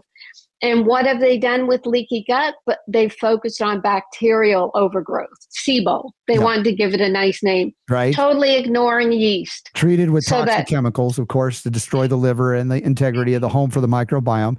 And yeah. um, yesterday, I think we covered a story about uh, heart disease. They said, could heart disease have anything to do with genetics, right? It's like one of those things where they're coming back to some people are predisposed to it. I'm like, I remember going back in the day, and Super Don didn't remember this guy, this long distance marathon runner, Jim Fixx. Do you remember that name? And sure. it was like the big thing. This was the fitness thing, the running, the long distance running. Then he ends up dropping dead of a heart attack. And so people are saying, well, was it a genetic thing, whatever? And I argue, and I'm sure you would agree that, you know, he was minerally deficient, depleted. He didn't replace what he was pushing his body to use up, in, you know, in a very stressful manner that if you knew how to manage it, yeah, the human body is capable of extraordinary things, including hot and cold stuff. But if you don't know how to respond in support of it, then you end up in that situation. They go, I wonder if he had a genetic predisposition. Like, dude, even people with no disposition, if they deplete their minerals, are going to keel over of something. Right, right. Yeah, I just had a call from a friend, um, an athlete. He got injured in basketball, so he diverted to entrepreneurship and, and coaching kids. So he's telling me, "Oh, I had a panic attack. Is you know, I, I'm afraid for my heart." So we looked at his his story. He's out drinking every night, partying, gets up, has a coffee, piece of toast, and goes out and coaches the kids, sweating for four and five hours a day. Mm-hmm. And he thinks he, he's invincible. I mean, this is what these athletes sort of build into their you know they have to have confidence in everything but they they think they're invincible and they've never been told to really take care of their bodies so uh, they'll they'll start getting atrial fibrillation which is a magnesium deficiency usually to start with because the heart has most of the well the highest amount of magnesium in the body is in the heart mm-hmm. and you need it for your electrical well, yeah, and I bring in the, the copper here as well. Copper and selenium and magnesium all working on the uh, neural pathways to support the normal rhythms. And what do the dumb doctors do? They ablate the the heart tissue. They destroy it electrically. It's like, oh, we'll we'll we'll tell that heart what to do. I'm like, what are you doing? And it's mineral deficiencies. Yes, all also toxicological burdens that, that but you know these are the things that are, as you point out, Flexner Report Medical School is still not taught. The doctors that know this stuff had to unlearn what they learned in medical school to know the stuff we're talking about. I was one of the lucky ones because I went in with the the notion that people needed nutrition and, and lifestyle. Nobody would listen to me, so I just went. yeah. So I went in and and I was not dissuaded. I think there are some young people who'll go in with the idea that they can make some changes, but they get scared. You know, yeah. they're they're told, oh, you know, don't don't do anything off mainstream. And and yeah, I know it. I mean, I was attacked because I talked about sugar right. on a national TV show in Canada for Pete's sakes. Mm-hmm. And the sugar sugar lobby group came after me. So we are all on on notice by big pharma and big medicine that we have to you know mm-hmm. uh, go the straight and narrow. Yeah covid really showed that up. It put a microscope on what's happening in allopathic medicine. Yeah. and a lot of bright people saw that. And you're right it, it's like it, it exposed that particular swamp. Yeah to to folks that were unable to see it, unwilling, etc. And those with integrity eventually come around. Uh, you know, if they repent for the things they've done and and you know move forward, I, you're welcome here, right? I, and I've I've welcomed these docs, and you know, it's like this is where I feel really old because we've been at this for decades. You know, like where have you been? You know and I, am I'm, I'm trying to be gracious about it and go come on in i'm so glad you're here and i am sincerely. At the same time tenacious warriors like yourself dr carolyn dean i mean if you ever met dr carolyn dean in in person i mean she's like she's like this little tiny petite warrior. Don't mess with her. But it's like in small packages it's like the great spirit that you have flowing through you you couldn't be mm-hmm. dissuaded from doing the right thing. What you knew was right. And again that's you know the living example. That's why we I, I think connected and immediately like, oh, you're my pal, you're my buddy, you're my warrior friend that we're, you know, we're on this road for life. And uh, uh, like you said, you don't have to be big and strong and giant. In, all, in other words, the spirit that moves you, Carolyn Dean, moves me and others to do the right thing. And uh, one, you know, standing with God is a majority. I've said this so many times. If you feel like, oh, we can't, it's too big, it's too big, big pharma is too big, FDA is too big. It's like, uh uh-uh. uh they're not as big as you know what. So uh, stay strong on that path, pathway as you have for so many decades. And I'm so grateful that you're still here kicking and and and and doing all the great stuff. And, and I just want to hang out with you more. But I know you're all the way in the Pacific, middle of the Pacific Ocean still. Yeah, I'm in Maui, and you know we just suffered the wildfires here. We it's a, a horrible situation where the it's a lot of indigenous people lived in Lahaina where we had these incredible, mysterious, very strange fires, mm-hmm. and they're not getting their land back.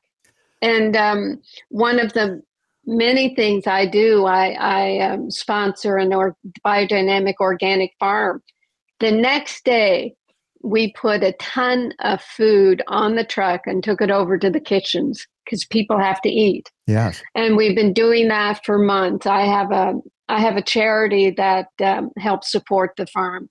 It's called mm. parageniusfoundation.org. Nice. And that people say to me, "Oh my gosh, it must be horrible. How are you coping over there?" I cope by doing. Mm-hmm. You just get in and get your hands dirty, get your feet dirty, yeah. and do what needs to be done. You don't just sit around and moan you know you you do your show. I write my books. I have my products that i think are the basics that everybody needs. If you can get your basics and you've talked about them i mean we mm. we learned about uh, zinc because um, hydroxychloroquine and ivermectin they are ionophoric um, chemicals that open the cell channels for zinc to get in mm-hmm. and deal with the virus. But if you have um, an ionized, you know, picometer size stabilized ion of zinc, that's all you need. But in the midst of all that, when people were taking so much zinc, I put together a zinc copper balance exactly. formula. Yeah. Because you can't deny the importance of copper. And copper's gone through a weird transition where you know, back back in the day, they were talking about copper toxicity. Oh know, my gosh, yeah. You know, Pfeiffer, Carl Pfeiffer, and those guys. Yeah. And and people were avoiding copper, but if you oh. get bioavailable copper, Right, exactly. That's why I, you know, I pair the magnesium and the copper. You know, we have the sovereign copper now, the uh, the bioactive form, and it's just the brilliant, simple ways where we can get that in. And the way you do the magnesium, it's brilliant. And uh, you know, this is the thing. If you know the pathways like you do, you look at this and go, alert, alert, alert. Yes, we know we need zinc, but you know, zinc in nature, as I say, when you find zinc in nature, you find copper. When you find C, it's not you know genetically modified as ascorbic acid from sugar. it's a comprehensive array of things, including copper. And so we're depleting the copper, and we saw the food doesn't contain copper. People aren't eating liver like their ancestors, grandma and grandpa. So even that's lower than it was. So all of these things lead to the manifestation and the profit taking of big pharma that denies that what we're talking about is actually real and causative you know, mm-hmm. and then they go on on on more drugs. Now, we, we just opened this up. Super Don, show this page. I did not know about this. I'm like, oh my gosh, I would have like told the world about this in Maui. The Paragenius oh. Foundation, P A R A Genius Foundation.org uh, in Maui, providing organic biodynamic uh, food and supporting folks on that local level. And yeah, I was concerned about Hawaii because we've covered stories out there, and uh, Monsanto, Syngenta, now Bayer, uh, have taken over a lot of land in the islands to do genetic engineering. And and you know, it's like it's, it's scary to me. I'm glad you've got some organic stuff happening there. Yeah, yeah, yeah. We have to save the farmland. Uh, I, crazy stuff is happening on mainland, and and here, yeah. For me, it's um, it's part of the work of telling people how to take care of their health is providing the food.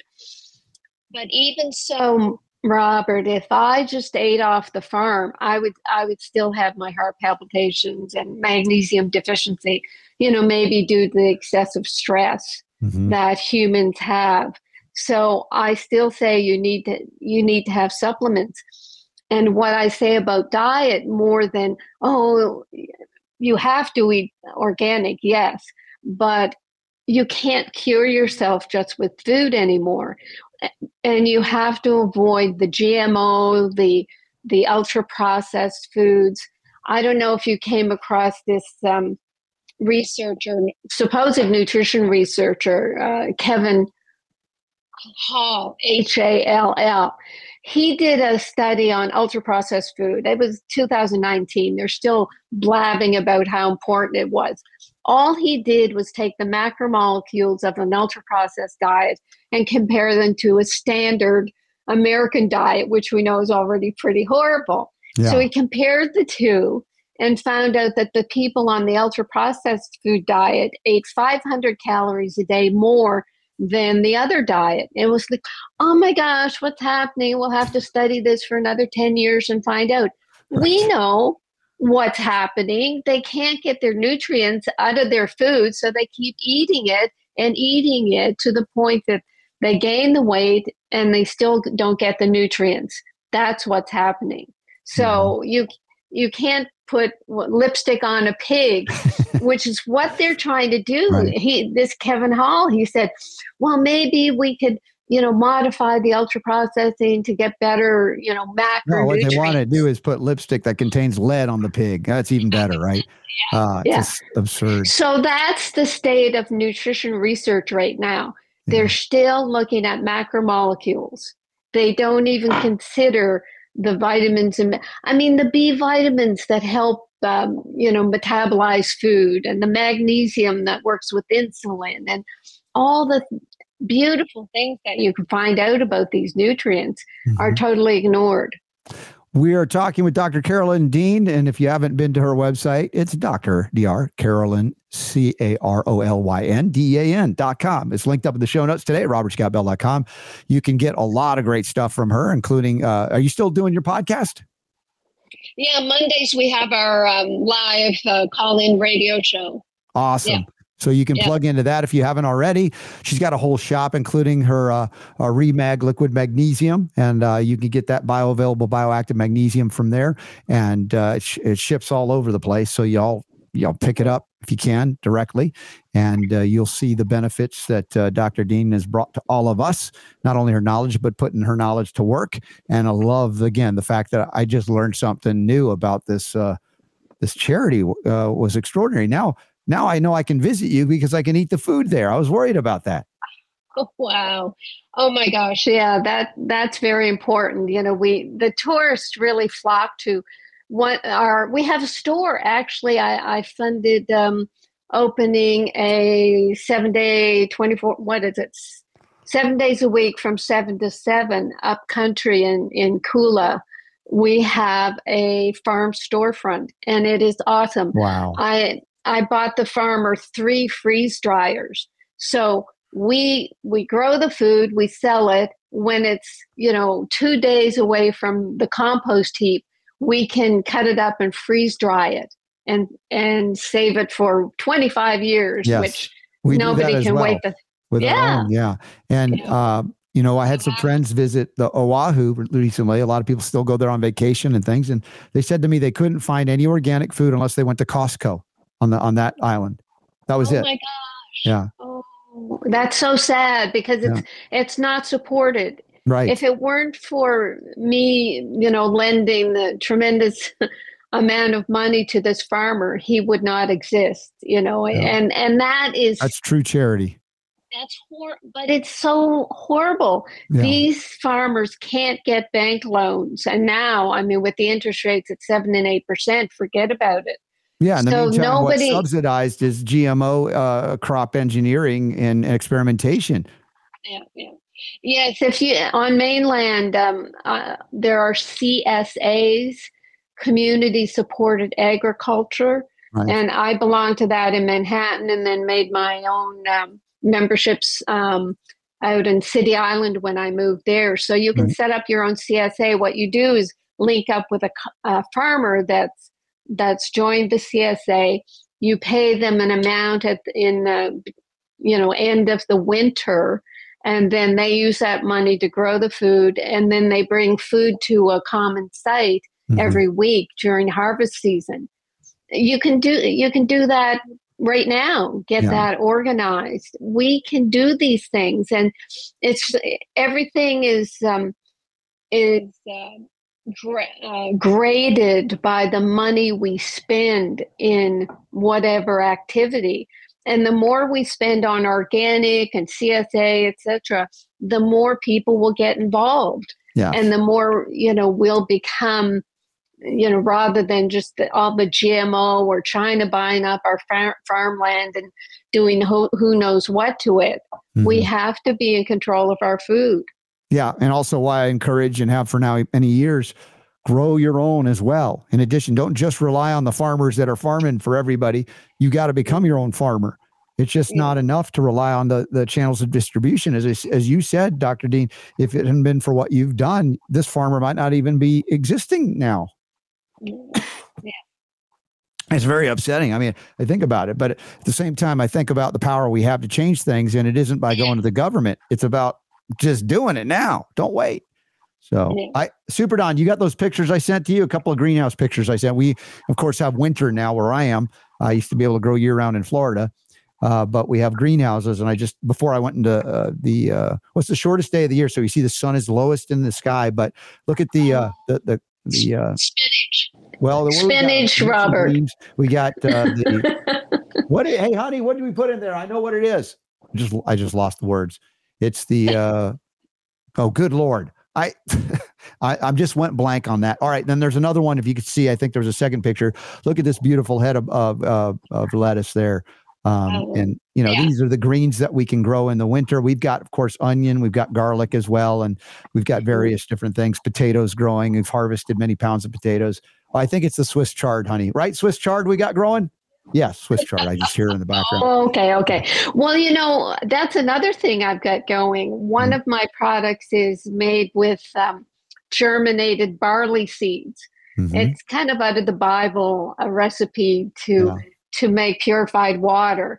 But uh, we made um, something called RNA reset drops, and mm-hmm. and the RNA that came way before way before the synthetic mRNA garbage. Be- yes, I got the good stuff. Yes. So with with the waste product of our RNA reset drops, I cre- I did an experiment here on the farm. I did um, a radish uh, plot with our our barley straw, our leftover from our drops. We it's all dry, looks like straw so we did that in one plot. and we didn't amend, did not amend the other plot after the 26 day growing uh, season of a radish, mm-hmm. we got these enormous bright red, gorgeous radishes, 85 pounds nice. of this plot. The other plot, three pounds of wow. usable radishes because the worms and the weeds and everything just attacked it. So what what happened there? We were giving this these radishes life force. Mm-hmm. We were giving them something that elevated them and made them unacceptable or unacceptable to, to pathogens. Right. They, yeah, they were they were patho- resilient, resistant. Yeah. Resilient and resistant. Yeah. So the pathogens went after the dull and dead mm. radishes that didn't have any any support. I mean, so that's what we need in our world. This is what um, energy medicine is trying to tell people that, that it's doing, oh, we'll give you some life force. Right. We've already said you need your minerals. Mm-hmm. But what what I I'm working with the uh, RNA reset drops is a a, virt- a really true life force. We have mm. people taking it for when I have somebody who says, "Well, I've tried everything, nothing works. The doctors right. don't know what it is. It, they say it's genetic, so they give yeah. up. I say, well, you know, just try the RNA reset drops. That, yeah. Yeah. And it's the, the electrical reality, which we started talking about today with you as well. And rounding it out here as we get to the homeopathic hit in just a moment with you. And I want to have you stick with me because you can talk homeopathy with me as well. Uh, but also yeah. electro agriculture or electroculture. You know, we've seen the resurgence of that knowledge as they're putting sticks in the ground, wrapping them with copper wire and bringing it in the, from the ethers and seeing mm-hmm. incredible benefits to the things grown in the soil. So again, all medicine, ultimately energy medicine. You know, we're going back to where it started. And it's not just relying on physical molecules, even though molecules are part of what make us up, but the mm-hmm. facilitation is the energy, the life force, the vital force, as we say in homeopathy, chiropractors talk innate intelligence, etc.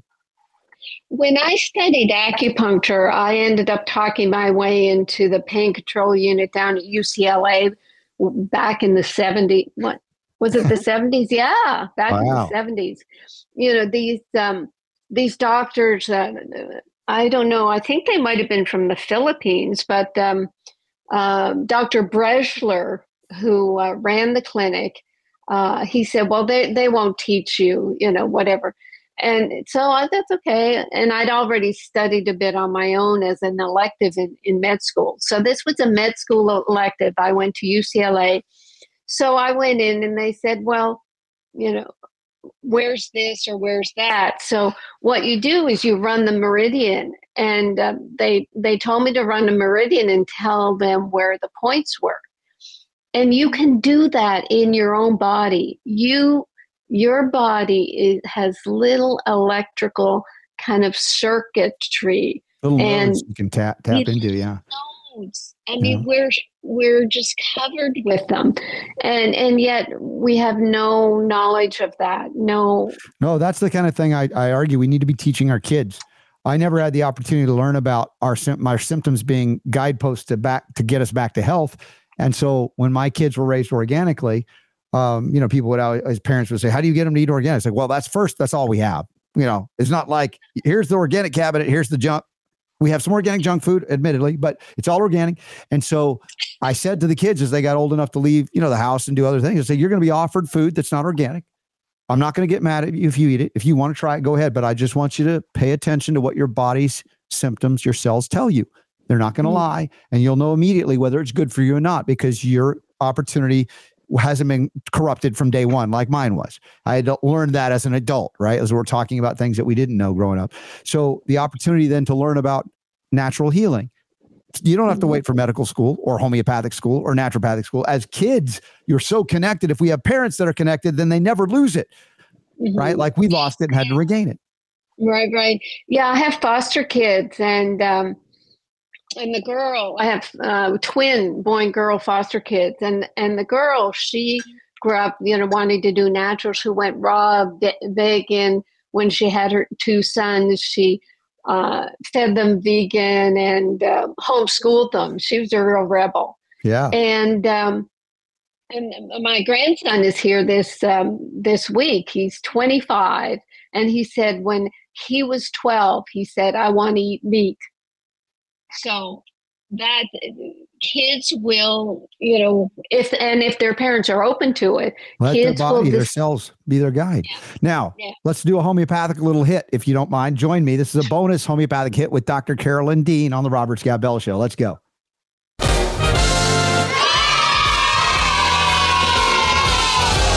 Playing all of the homeopathic hits every day, right here on The Robert Scott Bell Show. Good luck pronouncing today's homeopathic hit. It's ranunculus bulbosus.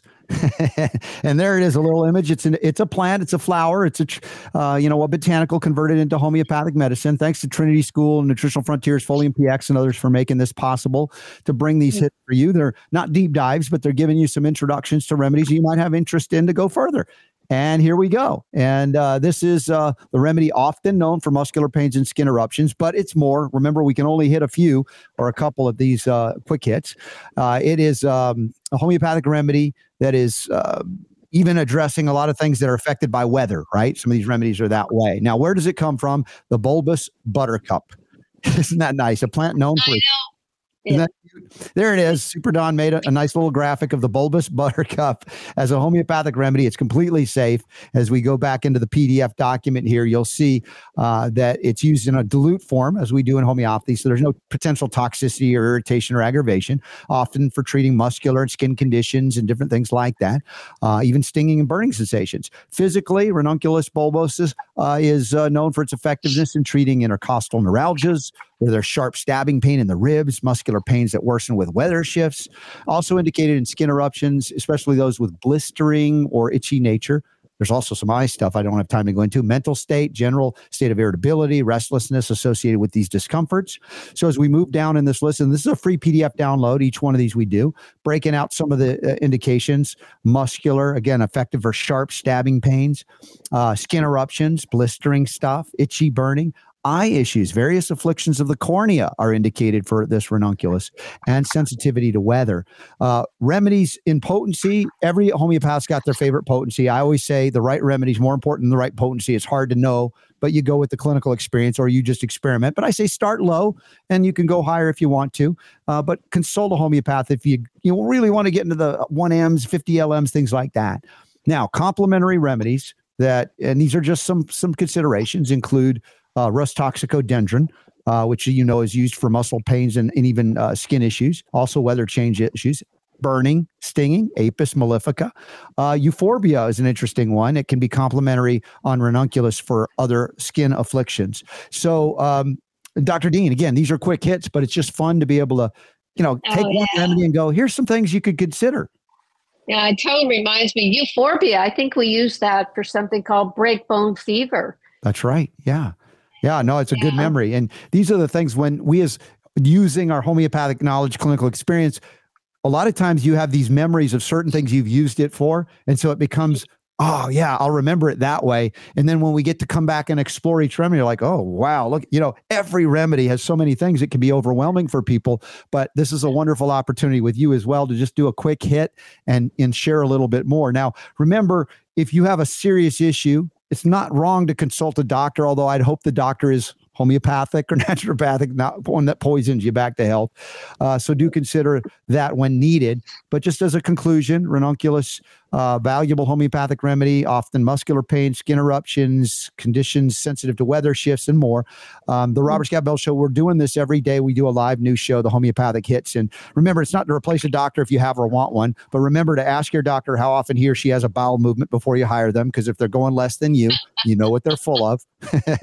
but I I want you to have access to good people, and I want you to be that person that knows how to do this, so you can help others. Because there's not enough homeopathic knowledge out there. So thank you. Do you. you for, have a homeopathic kit that that you have for people, or I, I'm actually working on one because you know in the expansion of COVID, we saw a lot of the snake venom remedies keep coming up during COVID, and then we hear from Dr. Ardis about the snake venom peptides and big pharma being a, you know a vector of of poisoning. Uh, so Yeah. I'm I'm working on that. I haven't even talked about it, but you asked uh, uh, to to really take it up to what we're challenged with today, which is very unusual compared to what we used to be challenged with. So yes, we'll be working on that shortly. Yeah, because when I was in practice in Toronto, I had a, a machine where I could make up homeopathic remedies uh, using a card that had an electronic print on it mm-hmm. that for the various remedies. So we would repertorize whatever flu or virus was in the air, right. and everybody would get that remedy. So I mean, it is incredibly useful to have, you know, for the apocalypse that's right. bound to come. And just like freeze dried food, homeopathic remedies made according to the pharmacopoeia will last 100 years or more. They don't go bad. Uh, so you have the ability to access inexpensive medicine. I've even taught people how to make their own, and it may not be officially approved by the Fear and Death Administration, but who cares? It works. You can do that. You can even convert your own urine into a medicine for the people that don't want urine therapy. Oh my gosh, we oh, we got a, a, bonus round coming up. I don't know if Dr. Dean, if you have to run or not. If you want to stick around, we also have a story. You you can hang out. Yeah. Okay, so we'll get a little bit bonus time with Dr. Carolyn Dean. There is a story about Generation Z. Those are my kids and they're uh, uh, apparently unwilling to order from the menu at a restaurant. What is that all about? Super Don will help us figure that out when we come back. Also, the next Zoom AMA for our patron supporters is December the 30th, and it's uh, uh it's an amazing uh, two hour event. We we do once a month, and it'll be uh, noon Eastern, 9 a.m. Pacific. Uh, if you become a patron supporter, and we get give away a lot of free gifts too, just for thanking y'all for supporting us me and Super D. And and it's so great to have Dr. Carolyn Dean back on the show. It was so great to have you here. And uh, oh, stick around. We'll be back in a minute with the bonus round because the power to heal is yours.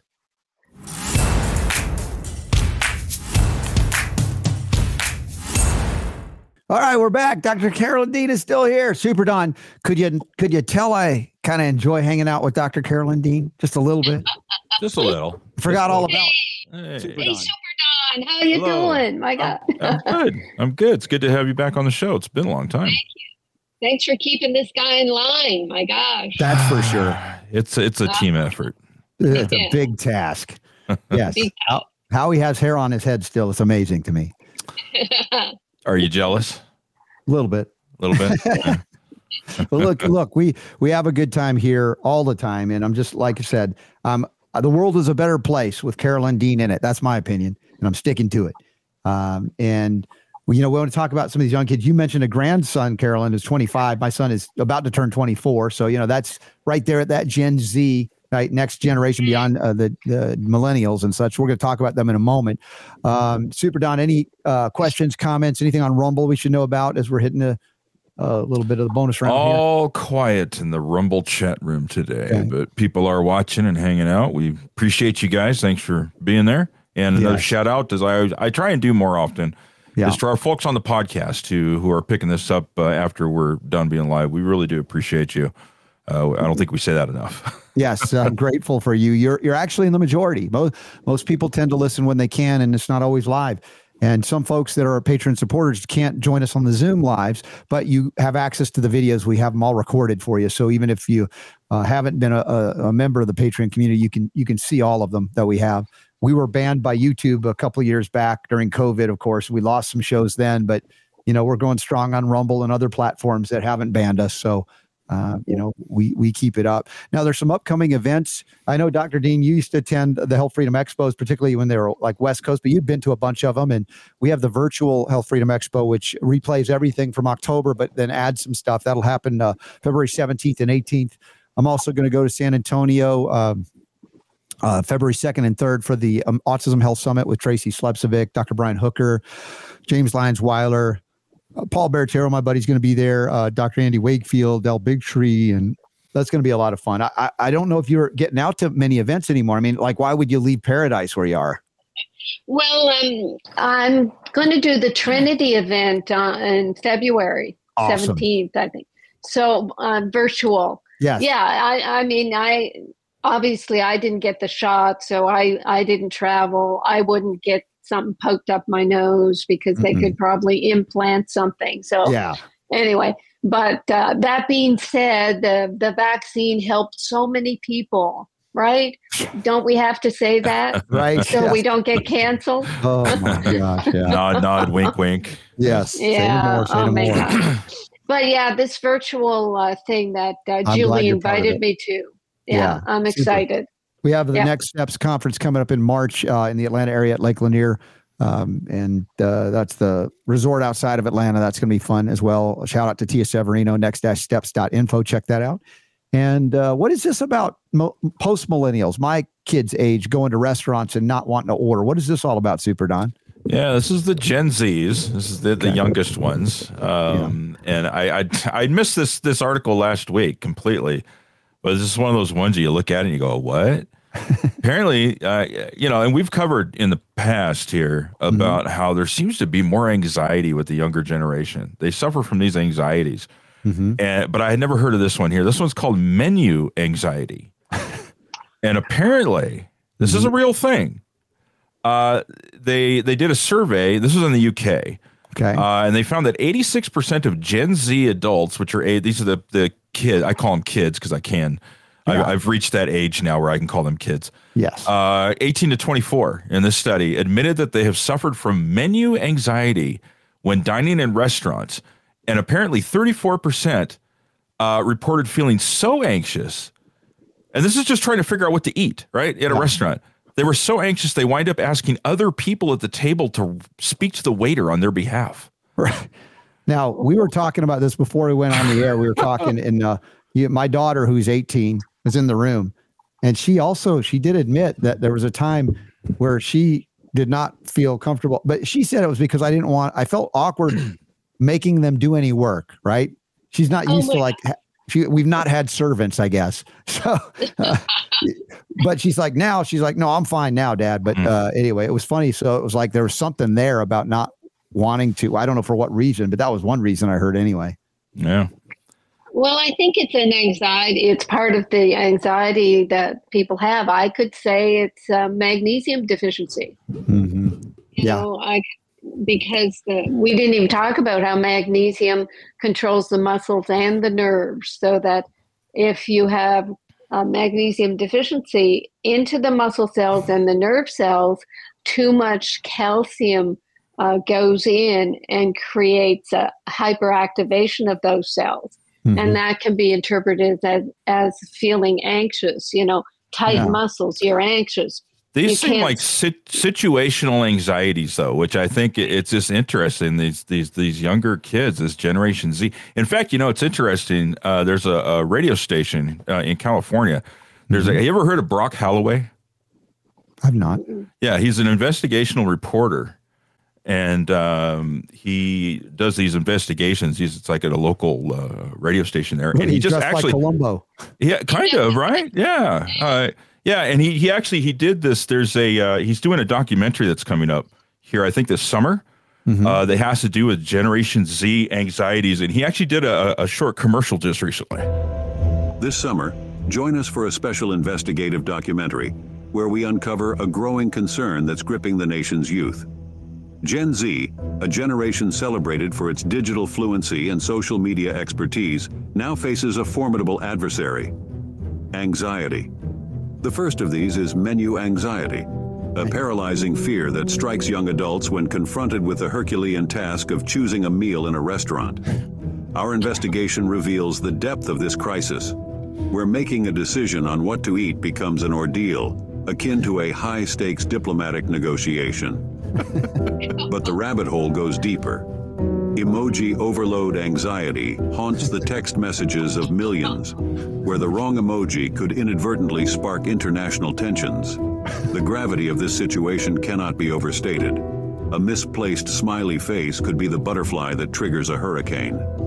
then, we explore the chilling paralysis of streaming service selection syndrome. What? Here, the simple act of choosing a show to watch morphs into an existential crisis, leaving many trapped in a limbo of endless scrolling or just watching the menu screen for hours. That's me. Our journey into this digital dystopia continues with infinite tab disorder. Imagine the horror of having hundreds of browser tabs open, a digital labyrinth with no escape, where the information you seek remains perpetually elusive and the crisis culminates with charger cord conundrum. In a world where a charged phone is a lifeline, the sheer panic of a dying battery and a missing charger cord sends shockwaves through the Gen Z population. As we delve into these alarming developments, one question looms large Can a solution be found? Or are we witnessing the dawn of a new era of despair? Join us as we search for answers in this labyrinth of modern anxieties, where the fate of a generation hangs in the balance. Sounds serious. That's pretty I, awesome. I'm, oh, I'm, look, I'm looking forward to that. I mean, that sounds like yeah. a. I think really- I think it's a magnesium deficiency. I agree with Dr. Dean all across the yeah. board. Although or it's I, tech body. We call it tech body, where tech body. we these kids are so involved with technology, they don't have human interaction, so they don't they don't know how to negotiate any sort of outside physical Actually, human interaction. Yeah, yeah, and me, mm-hmm. if I see like these places, like if you're in the airport, some of these restaurants they don't allow for interface, and you have to digitally do a keyboard t- or a, a screen, press what you want, pay for it, and it's like, I don't, I don't like that at all. I, I like, I insist that I have to talk to you and order from you, or else I'm not doing it. I mean, that's how stubborn I am about that. Now, one of the anxieties you pointed out was the uh, tab, multiple tab. I had th- this happened to my mom, who like had an iPhone and she didn't know how to use it. Of course, she's you know 89, whatever. And and I looked at her phone. It's like she says it's not working. I'm like, and I opened up her browser. There must have been a hundred tabs open. She had no idea. That's easy to do. Yeah. Yeah. She didn't, but but she didn't know. It's like every time she would open it, she didn't know. I was like, close them all, and then suddenly the phone works again. But uh, you know, so it's not just Gen Z, I guess. Well, uh, I think we'll cut them some slack, I guess. Huh? Yeah. Yeah, right. the technology though, where uh, when you're grow, uh, when you're born plugged in, it's going to change you. It's it's going to create a whole new brain that mm-hmm. that us quote adults haven't got a clue.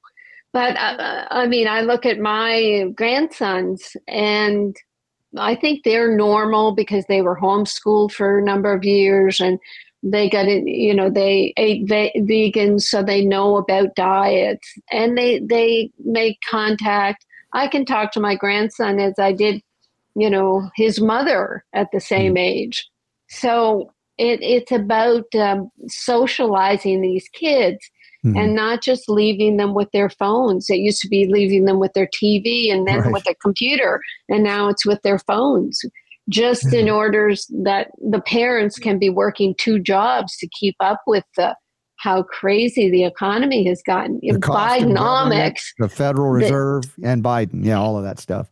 Once again, yeah. let's get Jonathan Emord in the U.S. Senate. We'll all be better.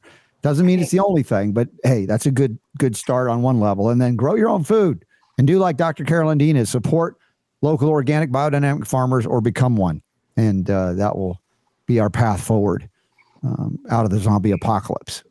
Yes, exactly.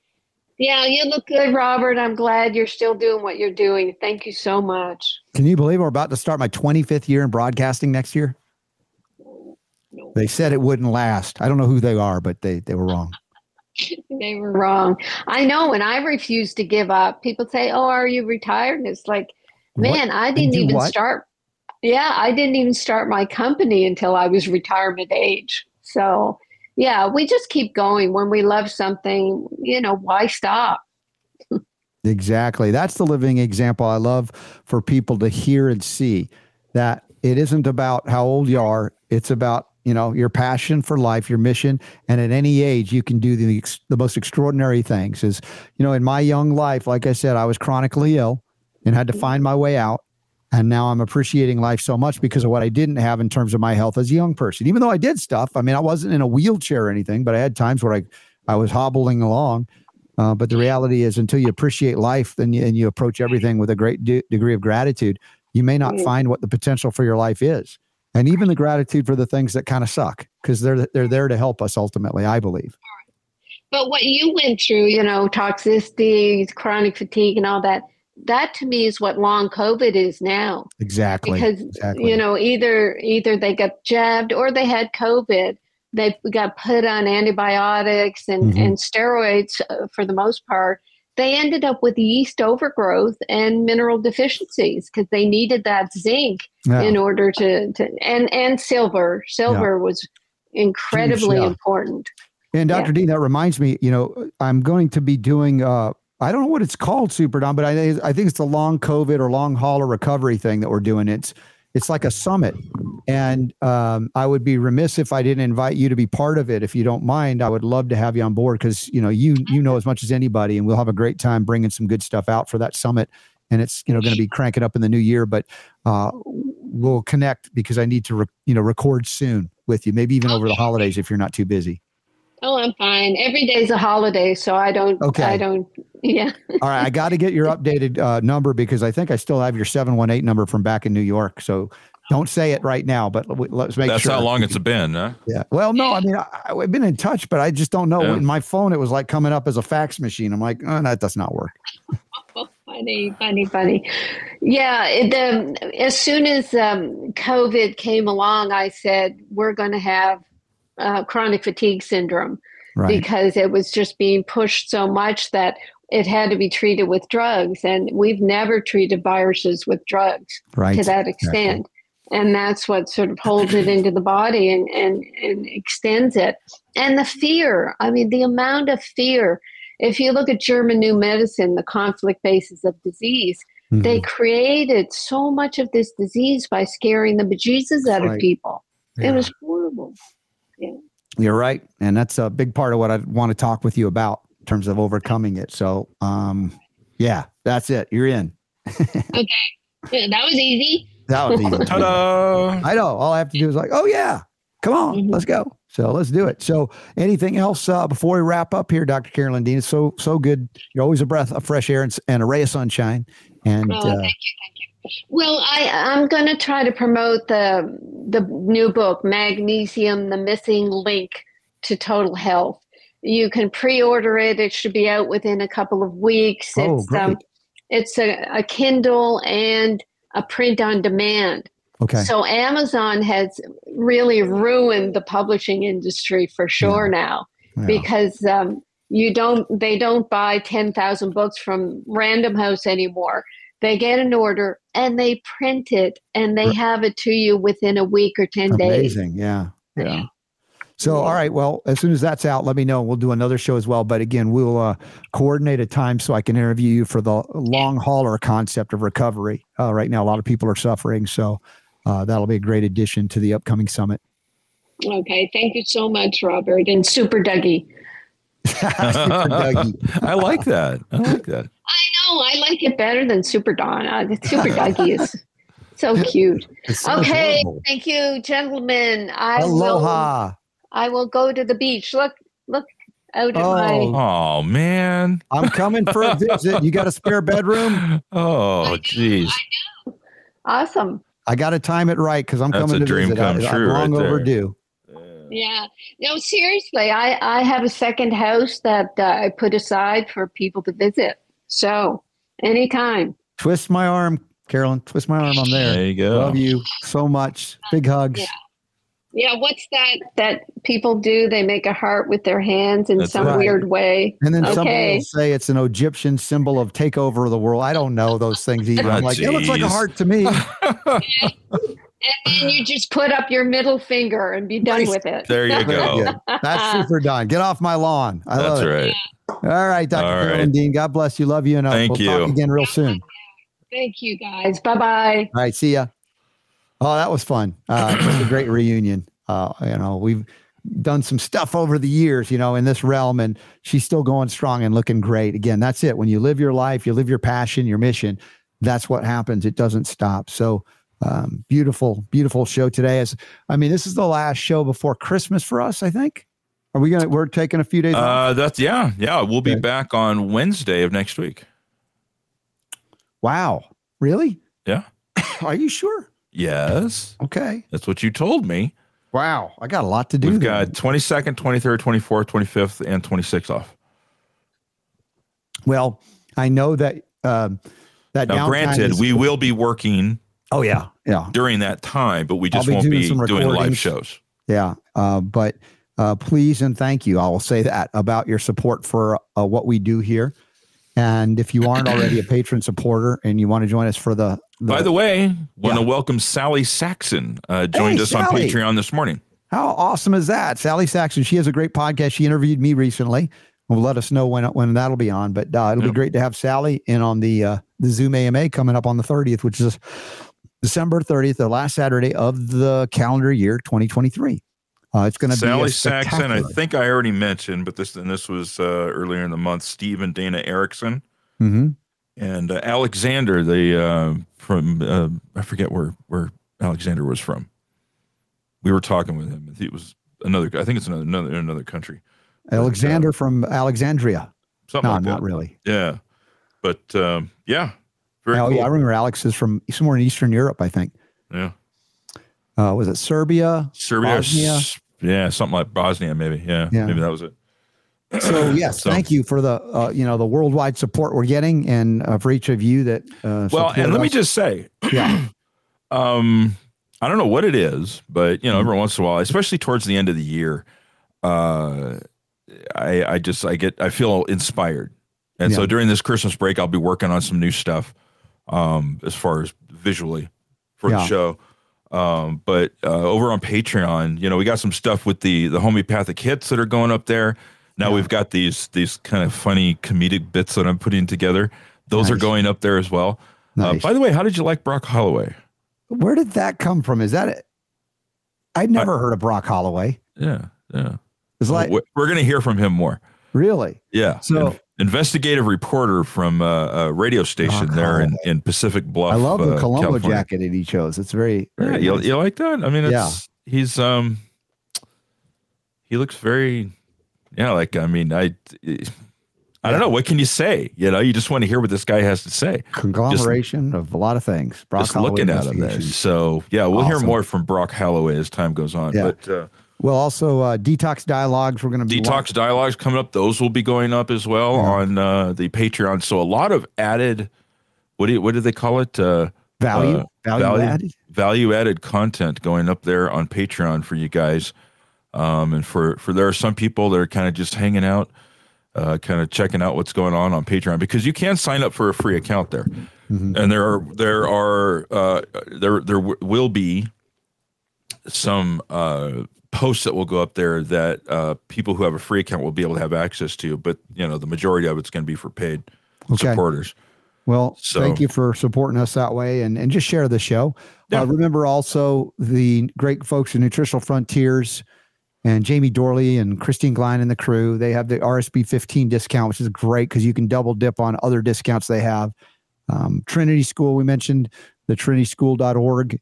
Um, the, well, I think we're going to have a Trinity graduate spotlight next week as well, if I'm not mistaken, maybe on Wednesday. Yes. Uh, but yeah, plan for the new year, you know, learn body, mind, spirit healing, real healing. And, um, you know, Bobry is really bringing it still. I'm so excited every time Serbia. I hear another story. Uh, oh, he's from Serbia. That Lori. Alexander Lori. said Serbia. Yeah. Um, but yeah, Bobry, uh, Lori also said that she's been on the um, Folium for about a week and her eyesight's mm-hmm. improving. This is kind of like what happened with mom. She's like, energy came back. I'm like, dude, I'm not exaggerating this. Right? Oh, Back, and suddenly, Bobry must have been listening. He called her. How cool is that? Well, what yeah, a surprise call. Just got off the phone with Bobry. About 20 Tell Bobry ago. not to call you while the Robert Scott Bell show is on. You're busy. Get off my phone. Right? Oh my gosh. Any other announcements and things? If there's any other breaking news, I mean, we could always break in and do stuff, but uh, yeah, I've got a lot of catching up to do, a lot of planning as well. And, um, you know, we're talking about this long COVID type long hauler summit that we're producing. Uh, I've got a lot of interviews to coordinate. So there's a, it won't be completely downtime, but honestly, when we don't have a live show to do, it really does free up the opportunity to focus on things that we normally don't have time to do. So, but they'll be really good encores. And if you're not listening every day, you can probably miss them. So Super Don picks them well. So don't don't forget to share the show. Even even the encores are good. They don't really go bad. Yes, sir.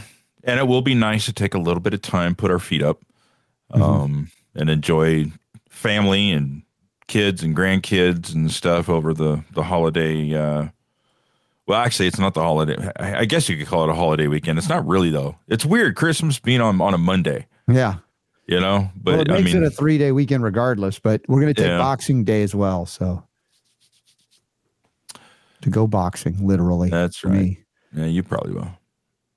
And then you picking it up in the new year, right? You're gearing up, right? New stuff. Mm-hmm.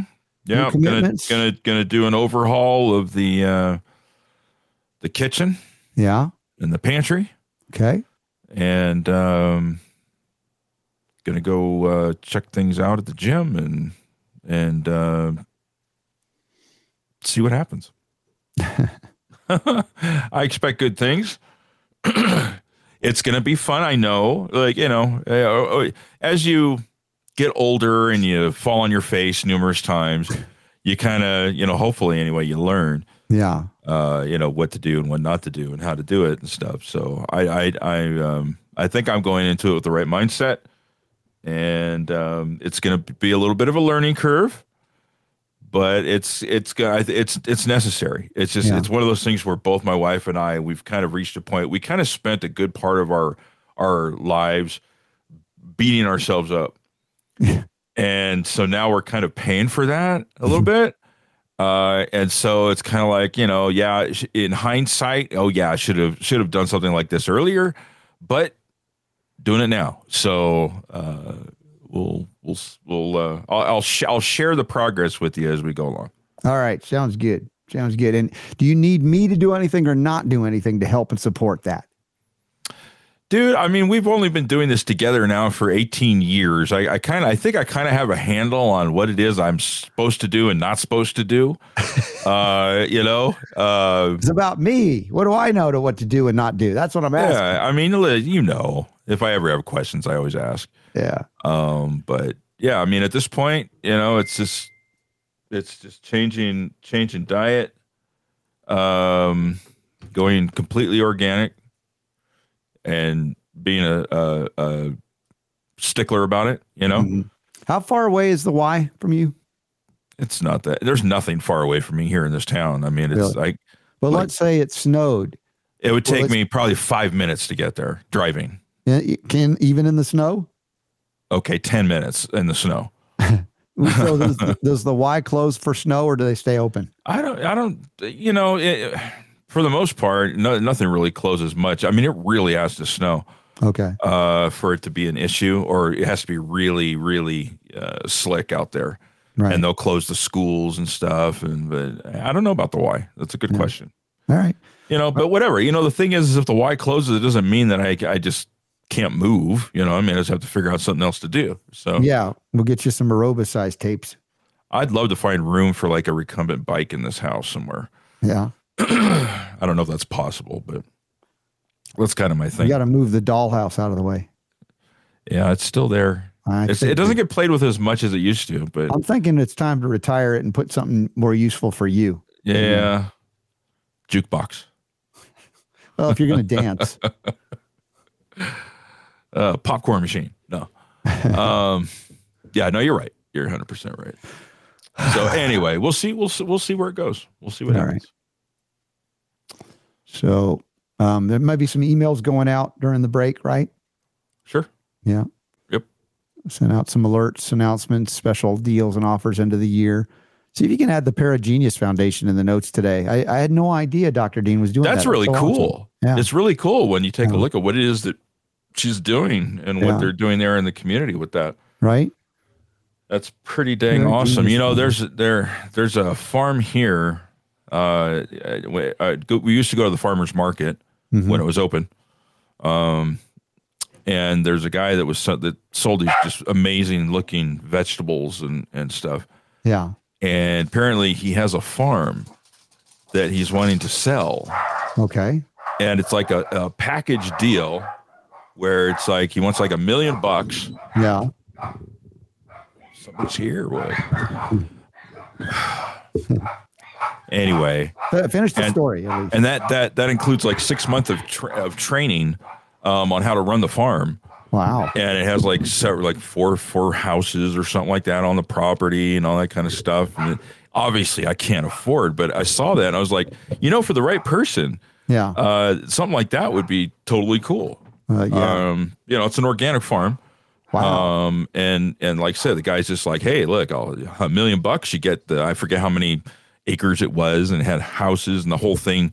And he would like train you for six months on how to well, do everything. Here's where you go: approach this doc or this farmer uh-huh. and say, "Hey, I got a big email list. if I send out an email promoting this property, if, if somebody buys it, could I have a commission? That would be for you. Finder's fee. Finder's fee. That's right. right. Yeah, And so bird who dog knows, fee. Somebody in our audience might want to buy an organic farm. There you go. Okay. All right. I like it. Just Yeah. thinking creatively. Yeah. So Not me though. That's just Yeah. too much work. it, it isn't. Uh, it is. I wouldn't be able to do this if I. I mean, there's, there's Right. no way. But uh, Yeah. Anyway. Anyway, and then she was talking about CSAs, and I'm just like, ah, I, th- I know that we've got to have something like that around here. hmm Um, but that's definitely something that we'll we'll want to get plugged into. And uh, I know where the local butcher is here, so yeah, yeah, we're just gonna just just gonna go for it. I'm excited. This is great.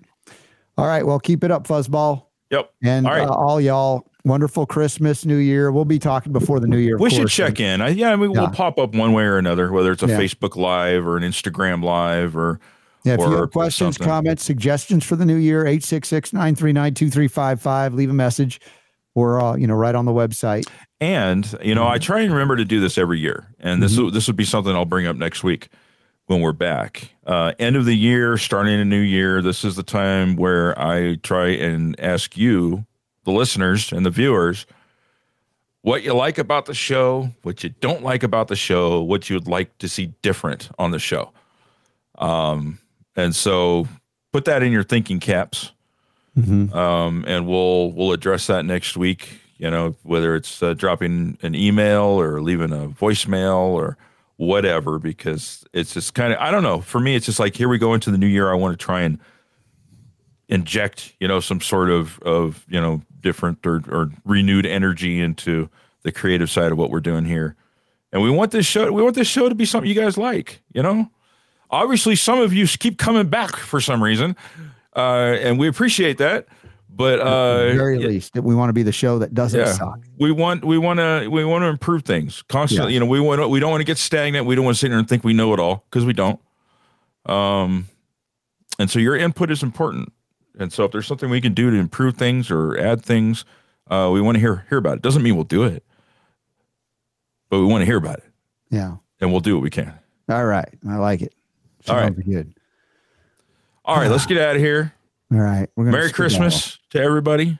Or is Hanukkah over? Yeah, I believe so. Okay. Well, hope you had a nice Hanukkah. Yeah. Merry Christmas, Happy Kwanzaa.